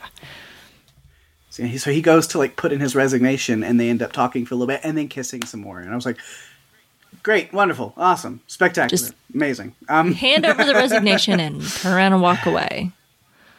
Bye, all the chit chat. Didn't go the right way. Yeah. Bye. You did the one thing you did you were not supposed exactly. to do. Exactly. This uh, went completely wrong. Mm-hmm. That's like going like, I'm finally joining this weight loss program, and you park in the parking lot to walk inside, and then immediately go into the, the ice cream shop. Yeah, that's next there's door. Like a donut shop next door like, to the Weight Watchers. Like, that, that's not what the hell you, you missed. Yeah, you, you went right away from the path. Please have a little self control. I say that as I had like way too much chocolate cake from Valentine's Day. Mm-hmm. So yeah, I shouldn't be preaching to anyone about self-control. I just finished off a box of Girl Scout cookies while I was watching this episode, so I'm not one to talk. Yeah, uh. I know. I Hey, that it was some self-control I can exhibit, because my daughter was uh, out shopping, and she called me and she's like, hey, um, what kind of Girl Scout cookies do you want? And I didn't even ask for Girl Scout cookies. She was just out, and they were out selling some. And she's like, I was mm. like, why? I was like, what's going on? She's like, oh, well, I'm here at the store, and outside the, the they have Girl Scout cookies. What do you want? And I was like, I don't want any. She goes, she kind of paused, and she's like, you don't want Girl Scout cookies? And I was like, no. She's like, okay. Who are you? Which, I mean, look, um, at one of my previous jobs, one of my friends, their daughter sold Girl Scout cookies, and I pretty much bought uh, uh, like, a huge box full of Girl Scout cookies from her, because I love Girl Scout cookies, and who doesn't? Um, and hey, support. But um, I was a Girl Scout grown up. That's what I do. But that, that's my uh, excuse is I'm supporting a great cause yeah. and a great organization. Yeah. But I do literally every year. I do the same thing. I'll I'll find the time and I'll, I'll I have. That's how bad it is. Is there's a Cookie Finder app. Oh. That yes. I have on my phone, where you just have your like location, and it will tell you what Who's, times and dates and locations, yeah. where they're going to be. And then I go, and then I buy one of every single box. I don't. One of every single flavor that they have. And they usually have to use one of their like empty boxes to put all of the boxes yeah. in. And I, I spend like fifty bucks, and then, but then I'm good. And then they last me not as long as say, they should, unfortunately, uh, no. but they don't last very long, but, but then you can freeze some of them. Like the Thin Mints are great frozen. Yeah, so, I, I yeah I've I have a problem with Girl Scout cookies. So yeah, she's like, you don't want any, and I was like, no. And she's like, why? I was like, because I will literally sit here and eat an entire box of Girl Scout cookies. Do not, you know, yeah. if you bring them home, then you have them, and don't let me see them, essentially, or get right. the ones that I don't like or something, because I'm going to eat them. I I have yeah I yeah. can't preach so to anyone. While watching these episodes for us recording right yeah. now, I. murdered a box of tagalongs. So yeah, I, I really can't get yeah. onto anyone about self-control when I don't have any when it comes to Girl Scout cookies or chocolate cake. Uh, chocolate cake was destroyed right. in this house. Um, that's why I don't have those things in the house very often, because yeah, I have a bomb-ass sweet tooth. Um, well, my number one, it's a very, very short but very important uh, point. Or um, mm-hmm. person that I want to talk about. And that is, halfway through the second episode, uh, we had a holy shit, it's the queen herself, Kimberly Shaw from Melrose Place, or Bree Van de Kamp from Desperate Housewives. Um, Marcia Cross was in this episode, and I have not seen any of those shows, oh. and I wouldn't have known. So, oh my God. Glad you're here to point that out. Was she Man, the author? She, she was. Um, I think she. They weren't clear. I think she's Matthew's business partner. Oh, that's who that yeah. was. Okay, in yeah. in Matthew's kitchen, and she's like, you know, what the hell are you doing, mm-hmm. investigating these people and kind of giving him what for? Um, I'm getting the vibe that she's his business partner or something to that effect. Something to do like. with the company yeah. that he uh, works for, or his bill, whatever. Um, that she's trying to help protect that. That's Marcia Cross.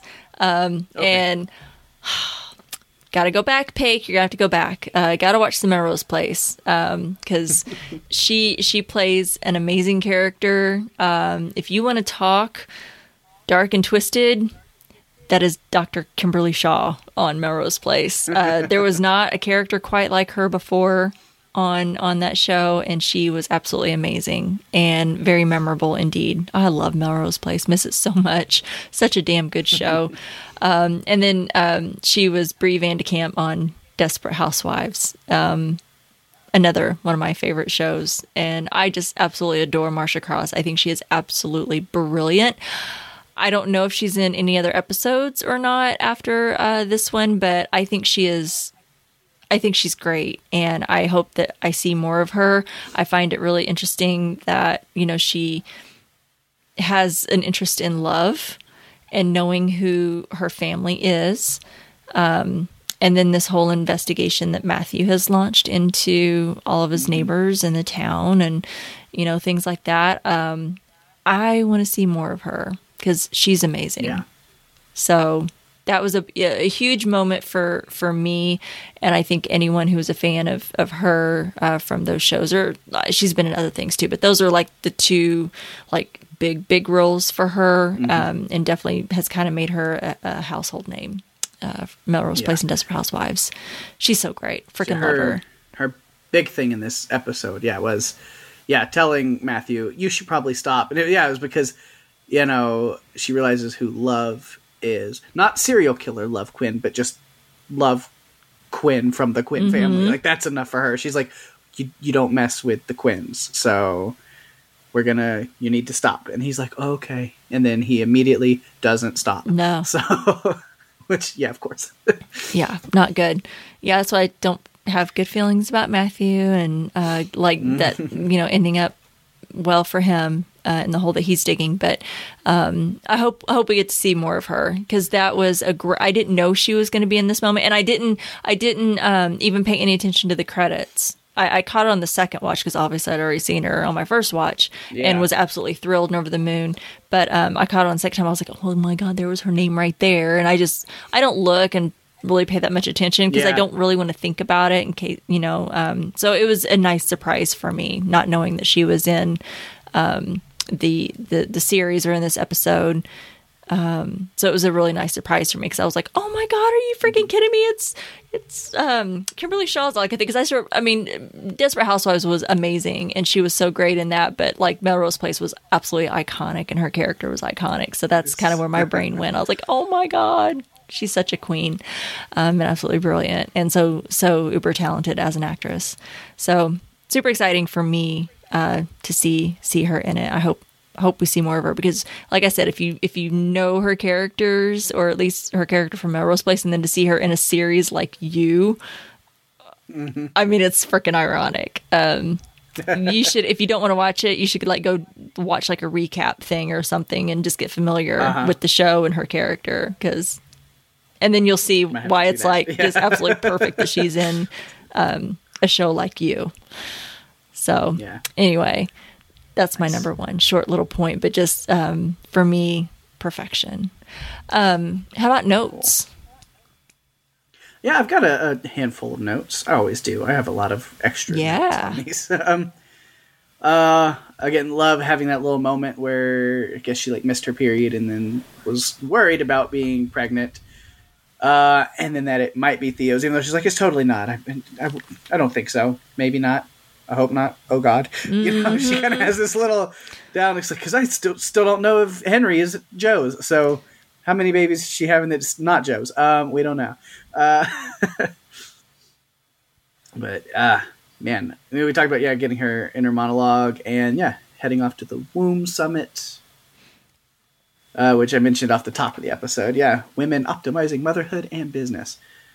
Uh, and it doesn't take very long into that for her to be one hundred percent all over all of her mom's shit. Uh, oh, yeah. Literally one minute into their conversation, she's been told she looks exhausted, that she's pale, asked if she's pregnant, and then judged about who the father could be.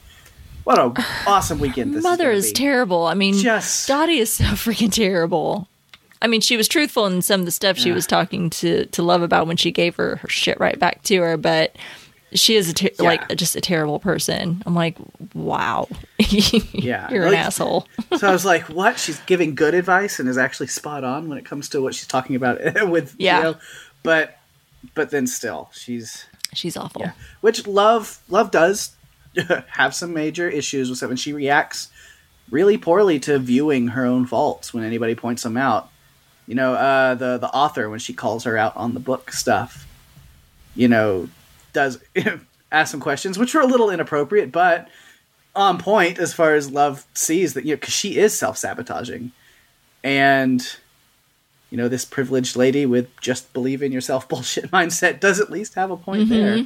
Uh, which, t- to clarify what I mean by this, believe in yourself bullshit. Uh, I mean, I was like, how many of my notes do I have to go where I have to be like, oh man, I'm going to talk about all this realism and stuff, but that's that's where I got. Other people have different opinions on things, but I yes. was like, you know, self confidence and assure, you know, you know, assuredness. It's it's super helpful and it's a great quality, but I don't like the whole book, The Secret, and all that. I'm like, mm, no, I don't buy into any of it. I don't think there's no secret or direct answer to anything. Uh, you just kind of mm-hmm. wing wing stuff. You know, self assuredness and self confidence is great, but it's not going to guarantee you anything. Uh, this lady kind of does seem to be, and, and Love points that out. It's like, sounds like some privilege to me, you know? Yeah, uh, exactly. But, but she definitely reacts poorly to it because the self-sabotaging and stuff, she, the lady jabbed her back with some truth. Uh, she did read into her enough for that. And then she's, you know, lo- uh, her, her mom and Sherry come back out. She decides to play along with their little ego fest at first, but then Dottie crosses a line again, mentions her maybe being pregnant in this like little video, and she's like, nope, that's the last straw. I can't. You're just digging at me. I loved her like, you know, Sherry, you should go somewhere. She's like, well, yeah. She starts, she's like, no, seriously, get the fuck out. I loved her. She's like, okay. She goes, thanks. like, it's it's serious.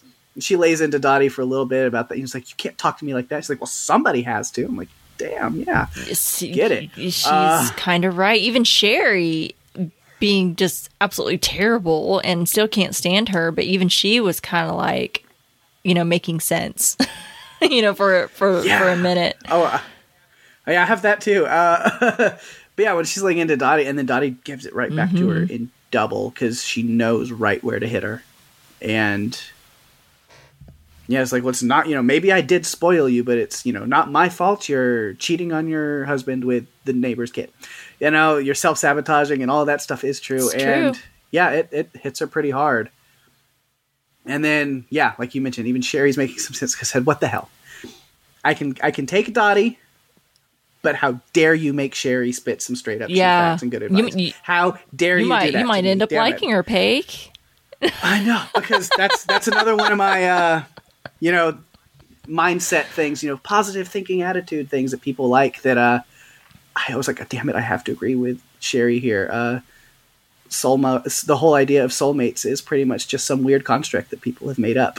Uh, I don't believe in soulmates either. Uh, I believe relationships grow and change as people do. And it's really up to you to create your own happiness with whoever you can the best. There's no magical trick or formula or pairing. It's all about the work that you put into it. And you have to also accept that you aren't fully in control of it all, and you never will be. And that's my thoughts for this week. Reality check with Paige. No, don't give me a segment where I'm supposed to be taken seriously. It's a bad idea. Uh, but is this your TED yeah, Talk for like the those, week? these are, but these are my moments where I'm like, why has it got to be Dottie and Sherry that are giving the actual, like, realism? I know. And, like, spitting the true facts about the, like, everything's not rainbows and unicorns and, you know, mm-hmm. soulmates and... positive thinking power, positive thinking, those stuff mm, doesn't really exist. You know, like why why do you got to give these people the, the good monologues like that? Because there's the people I can't stand and they're correct. I know. We might like them by the end of the season. Uh, right. I, they're not going to forty me with Sherry. I don't think it's going to happen. Yeah, I don't know. I'd be surprised if Sherry makes it out alive by the end of the season. But yeah, I think that is all the notes that I have. Cool.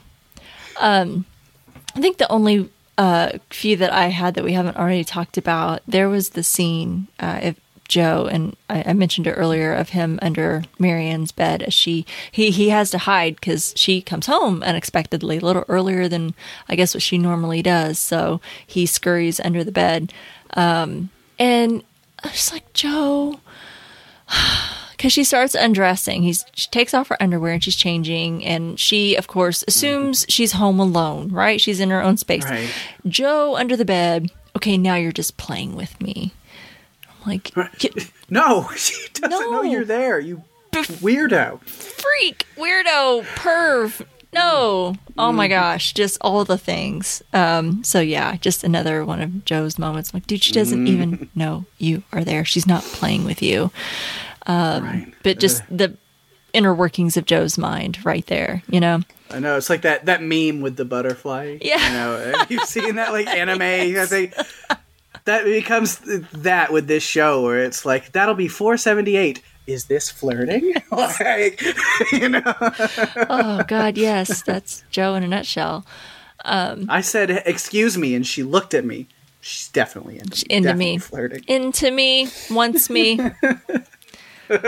Wants me. Yeah. Um, and, and what my other note that I had, and I think that now this is, um, maybe I should have had this note in my uh, number five point whenever I was talking a little bit, or was it number five? But whenever I was talking about, um, no, it wasn't number five. Anyway, sorry, kind of going off the subject. But whenever I was talking a little bit about, oh, when I was adding to your um, point about the nurse and Joe and her uh-huh. interactions with Joe, and there were a few moments that I felt were a little creepy. And again, feel like maybe I know why or why I'm getting that vibe, but also um and why I put it in my notes and didn't mention it there, and maybe it's because I didn't see it. Um in the flashback, Joe was reading The Perks of Being a Wallflower um when he was mm-hmm. in the nurse's office. Um and of course, you know, to avoid bullies and, you know, to I think that um, you know, just to spend time with her. But in that book, and if you haven't read the book, I haven't read the book, but I read because I was curious what the book was about. Um, it's about an older woman that grooms the boy in the book with like ill intent, and I think ends up doing mm-hmm. something to this boy. Um, uh-huh. And so, and so, just him reading that book and being in that situation, and it just made a I don't know icky. How, even, how even weirder would it have been if she would have been the one to give him that book? Yeah. So no, uh, yeah, and I don't know if she. I don't, did, I don't know if she did, but, but just the, the fact that he's reading that book about an older woman grooming a young boy, um, and yeah, again, then that could just be planning his own thoughts in his head that she's completely apart from, has no idea. Maybe, know? maybe, so. maybe that's you know, yeah. I mean, I don't know. So just ca- calling that out um, is just. Being like, oh, I don't know, just icky and weird. Um, well, that's all the notes uh, that I have. That we we've already talked about all of my other ones, so I think that was a pretty good wrap up of these two um, episodes. Yeah, I feel like this is the longest we've gone on this show. So yeah, well, we have they're giving us more meat. We're we're Enjoy enjoying meat. the meat. Yeah. Yeah. So, uh, well, let's see what our listeners had to think, beca- or you know, had to say about this this um, week's episode. Um, I'm always curious to see what our listeners have to say. I think our listeners always have great insights. So, why don't you take that first one? All right. So yeah, like you said, like uh, like you said, it's from last week. Oh yeah, these are comments on um, comments on last week's episodes. Uh, we uh, had changed up our recording schedules a little bit. I think there was some confusion with folks, and I apologize. I'll try and post from now on the, the days that we're going to record to help. Hopefully, you know when to have your feedback in on time. So I apologize that these were missed last week, but I always say if you write in, we'll include them, um, and that's what, what we're doing. So these um, first two comments are from last week's um, two episodes that we yeah, covered. Remember, you mentioned that to me earlier. I was like, did we talk about that on recording or not? I don't know. But yeah. Yes. Uh, but yes, this first one comes from Alma Contreras. Says, I didn't get a chance to watch in time to comment. Yeah, there we go. Uh Anywho, I wanted to mention a movie I just watched on Netflix called Wind River. While you guys were talking about missing white woman syndrome, missing white woman syndrome, this flick totally came to mind. I thought I might jump on here and recommend it. Hmm. All in all, Joe and Love's antics perplex me how they don't get caught. LOL, we just got to keep watching to see how they keep themselves out of trouble. Keep up the good work covering this crazy show. By the way, is it crazy that this show makes me laugh so much? Could I have psycho tendencies? mm, if you do, then we do too. Then then welcome to the club. Yeah. welcome welcome to the uh, uh, Psycho Joe show. Because, yeah, um, I love laughing at all the crazy antics. And uh, this week's episodes, we see that Joe and Love can't quite keep themselves out of trouble. No. So thanks for the recommendation. recommendation. I've never heard of Wind River, um, but I'm intrigued. So thanks for the recommendation. Yeah. Uh, Doug Fick says, and again, this is on last week's episodes. Um, he says, uh, this show is fun for fun's sake. The reporter at the onset is from K M L C. So they have their own T V station in the little town. LOL. Now, Natalie has been missing for three days, and Love already has the bakery open with a marquee, equipment, knickknacks up and running. Apparently, no permits or inspections needed. A great line by Love referring to Sherry, a stealth, see you next Tuesday. Very funny. Joe's talk with Henry that he can be Joe's salvation was quite touching. Love is unhinged two four seven. Uh, Joe's fever dream was quite clever, turning from a Dexter-like alter conscience to a flashback. It is official, Love is a MILF, though it should stand for murdering innocent lives for fun. uh, however, they literally beat us, Gil, over the head with their stance on vaccination. Wow. That could veil um, not be any thinner. And the room now has its first lodger. Absurdly funny, Christ conference in Vegas, what possibly could go wrong? Poor Gil, though, fucked up on how he died. The murder weapon Love plants in the woods is not the weapon used to kill Natalie, as that was an axe. That was a hatchet she buried. Who is in charge of continuity? See me in my office after work. And a note to Paik. When you see Joe planting the evidence to pin Gil, he is wearing his black cap. That means he's invisible. Yes, Shh, no one can see him. No one can see him but us so far. Joe is Love's fixer, like the Ray Donovan of Madre Linda. Uh, carry on, guys. Look forward to listening. Nice. Oh, good Ray Donovan reference. I missed yeah. that that show. I, it was good. That's a show I need to go back and like binge. I watched the first season and stopped after that. Mm-hmm. And I I honestly didn't past... even know it was still running until like like a year. There's a movie ago. now, and then I was like, oh, there's still new seasons. Like I didn't know they. So I, apparently, it got really good, and I need to go back and binge through all of it. There's a movie now. Yeah, I saw that. Like they, I guess like, that's like supposed to be like their final. I guess I'm not entirely clear because again, mm-hmm. I. Uh, watched the first season, which was amazing, and yeah. I think that I just didn't see the rest of it because I didn't have Showtime anymore. Mm-hmm. I had it for a little while, and um, after Dexter proper was over, I didn't keep Showtime, and I think I just didn't get a chance to watch it. But it was amazing. Uh, Ray Donovan's a great series. Anyway, I digress. Um, thank you guys for those comments from last week. Sorry that we missed them last week. I will try to keep um, everyone aware of our recording schedule. Um, yeah. So on to um, comments for uh, this week's two episodes. Yeah. And the first this week comes from Dawn Elizabeth. It says, I'm finding it challenging to comment on two episodes at a time. So please bear with me as I feel that I rambled in my comments last week. Sherlock's Joe is up to his old tricks, spying on Marianne, hiding under her bed, et cetera, but he also seems to be figuring out where his problem came from. Does this does this mean he will overcome his inclinations? I'm enjoying listening to Love's inner monologue. I was just about to Google Forty to remind myself what he looked like, and then he appeared in the tub with her. Back in the womb, I thought she was crazy to keep texting his phone. I was sure Joe would find all of her confessions there. Can you recover deleted contacts? The guys in the woods part was very strange. Sherry and Love's mom made my skin crawl, worse than Joe and Love do. And what does that say about me? I think Theo is cute, but I'm with you, Rima. I don't know if I trust him. One thing for sure, both he and Marianne could be on the chopping block if things continue the way they are. Yeah. Yeah. Don't look at... I think if uh, Marianne and Theo knew about the other's spouse and what they were really like, they would not be so into... Right. Yeah. Let's... oh, your wife's going to, like, hit me in the head with an axe? Oh, never mind. You, you, you, you go do your thing, and I'll just stay on. I'll stay in my lane. Um, I don't know. Yeah, yeah, not worth it. Not worth it. I mean, not that that should be what deters you from messing with right. Maybe just a don't married mess person. With married people Maybe anyway. Just, yeah, I mean that. Let me just preface that that that shouldn't be, you know, what keeps you straight in line. But you know, if it helps, well, they won't kill me, so it's fine. You know? Right? Oh, okay. So you don't have a murderous spouse? Well, then it's totally okay that we do this. God, I'm gonna snort. Sorry. um. Okay, next one we have is from Doug Fick. So he says, well, first off, we need to address the elephant in the room. What the heck was that scene in the woods around the fire? I frankly cannot recall anything that occurred before or after watching that. Uh, my mind was washed blank with testosterone. I don't think there's been a more homoerotic scene in movies or T V since uh, the volleyball scene in Top Gun. Hey, that was a good scene. Uh, I like that volleyball thing. Um, ever get embarrassed for the people on T V? He actually said, I'm going to get you dirty tonight. I needed a shower after that. All kidding aside, that was a, spe- a spectacle. But it does make sense in the fact that the flashback explains Joe's issues around other men and bullying. When Joe says he feels like me again, I knew he was going all out for Marianne, and he is just tolerating love at this point. Nice cameo with Marcia Cross. Shout out to the Desperate Housewives. Wisteria Lane in the house. Could you even make a show with that title these days?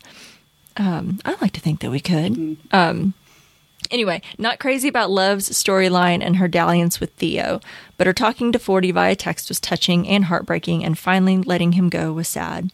You just knew Joe and Marion were going to mack when the sprinkler went off. If there is water coming down on you, you have to make out with whomever you're with. Those are just the rules.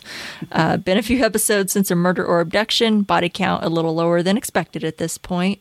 I think things are going to ramp up soon. I think you're right, Doug. That's probably a safe bet. I mean, yeah, it's been a while since um, we've had a dead body to worry about. So, awesome. I'm going to bet so we'll far. Definitely talk about one next week. I don't know. I haven't seen the episodes yet, but yeah, it's been a little long enough. I'm like, mm, I think we're going to have to. I think, and I don't even know who at this point it would be. But uh, yeah, I, th- I feel like we're going to have a death probably in the next two, because then we need some time to kind of cover it up again mm-hmm. or and deal with it. Unless they save it for the end, I don't know. But someone right. else is someone's definitely going to die before the end with a crossbow. we Call we did shot. Get an it's, yeah, absolutely. Chekhov's um, crossbow. Uh, we did get an email um, as well, so let's see what they had to say. Hiram and Paik, I'm enjoying your thoughts on this wacky series very much. Man, there's so much going on in these two episodes that you could write a paper on it. Obsession is a major theme. We get to see the bullying, trauma, and abuse that scarred Joe and lead to his obsession.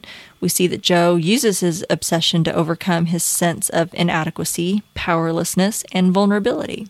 He also uses it as a barrier against experiencing real love so that he will not be open to pain again.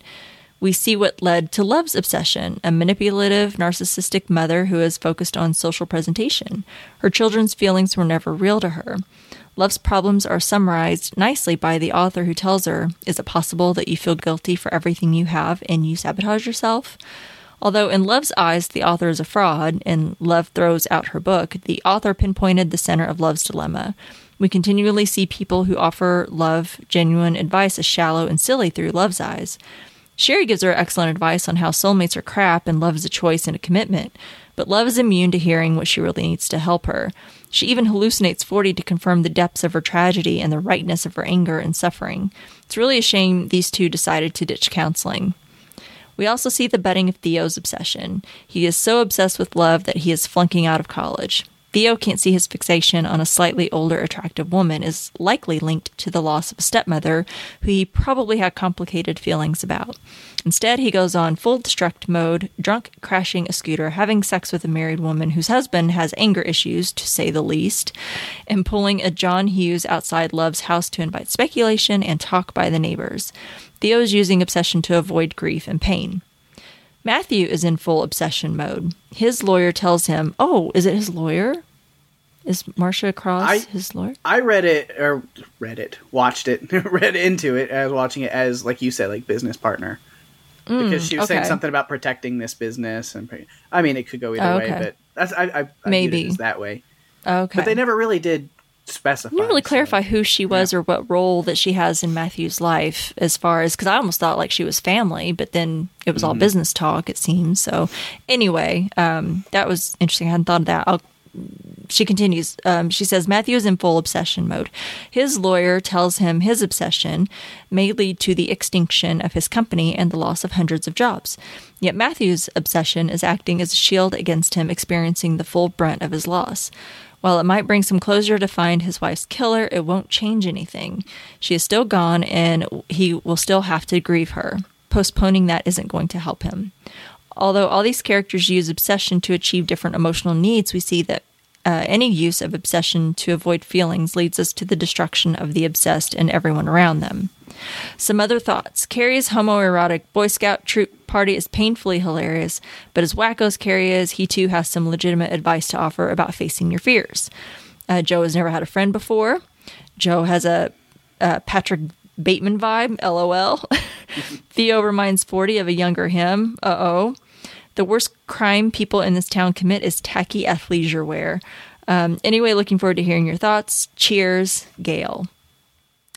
Gail, that's some pretty damn insightful yeah. uh, views. I'm curious, are you um, a psychologist, a counselor, or a psych student or something? Some sort of background in psychology? Because that was a pretty cool analysis, I think. Absolutely. Very insightful, and I appreciated that very much. Thank you for writing in. And thank you for everyone for contributing your feedback. Love hearing what you guys have to say about this crazy show. Um, just telling Paik uh, before we started recording that, you know, it's it's fun to try and figure out what's going to happen. I feel like I can't pinpoint what's going to happen or where this series will end up, but I feel like if you just choose the craziest option, it's mm-hmm. probably right. You got a good chance. Got a good chance. Yeah. Think, okay. So thanks everyone for writing in. Um, next week we'll be covering um, episodes seven and eight um, of You season three, titled "We're All Mad Here," and "Swing and a Miss." Hmm. Can't wait. Curious. Can't wait. Curious to see where that's going to lead us.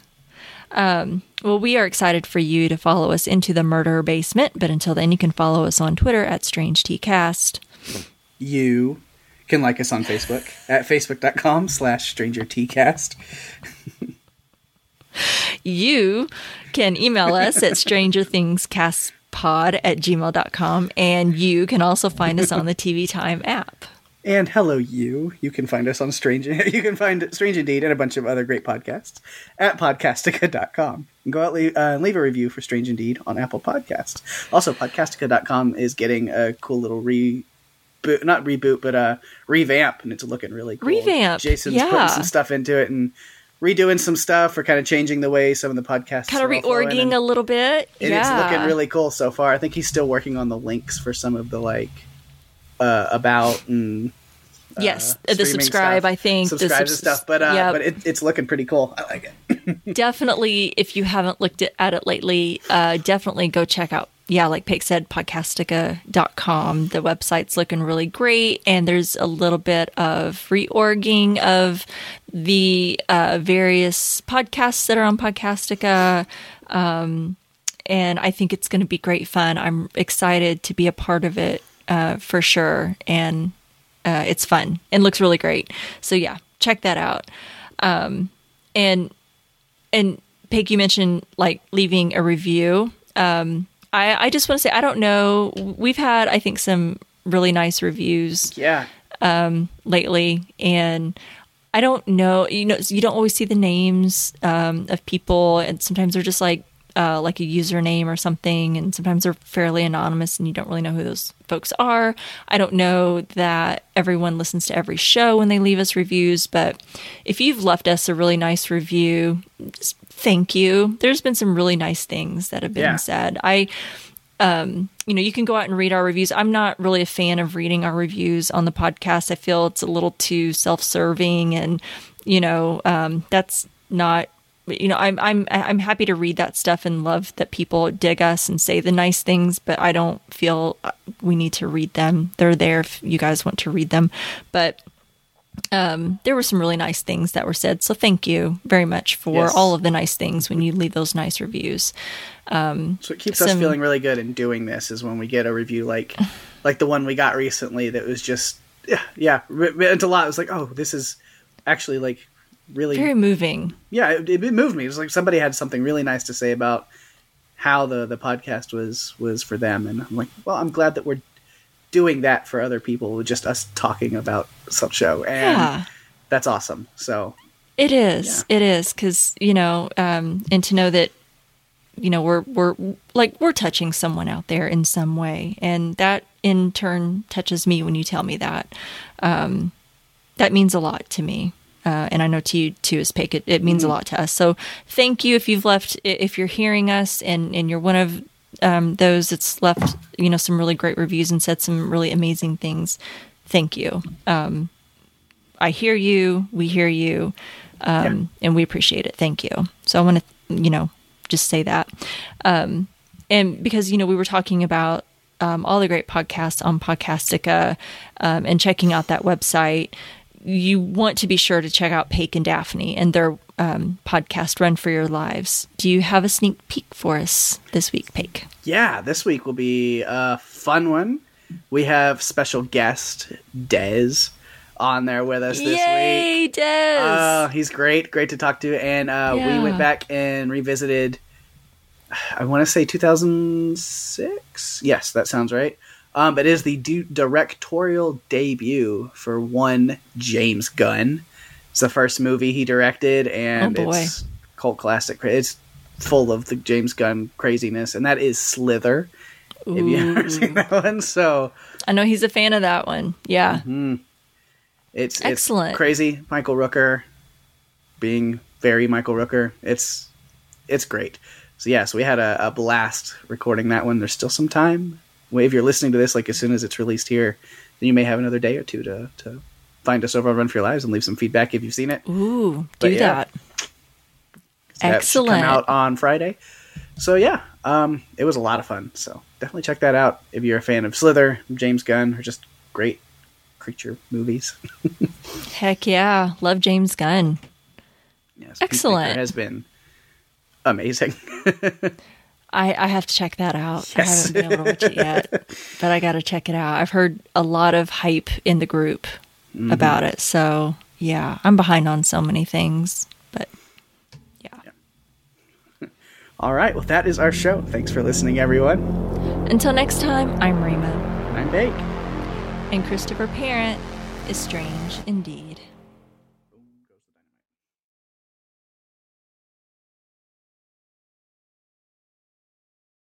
At Parker, our purpose is simple. We want to make the world a better place. By working more efficiently, by using more sustainable practices, by developing better technologies, we keep moving forward. With each new idea, innovation, and partnership, we're one step closer to fulfilling our purpose every single day. To find out more, visit parker dot com slash purpose.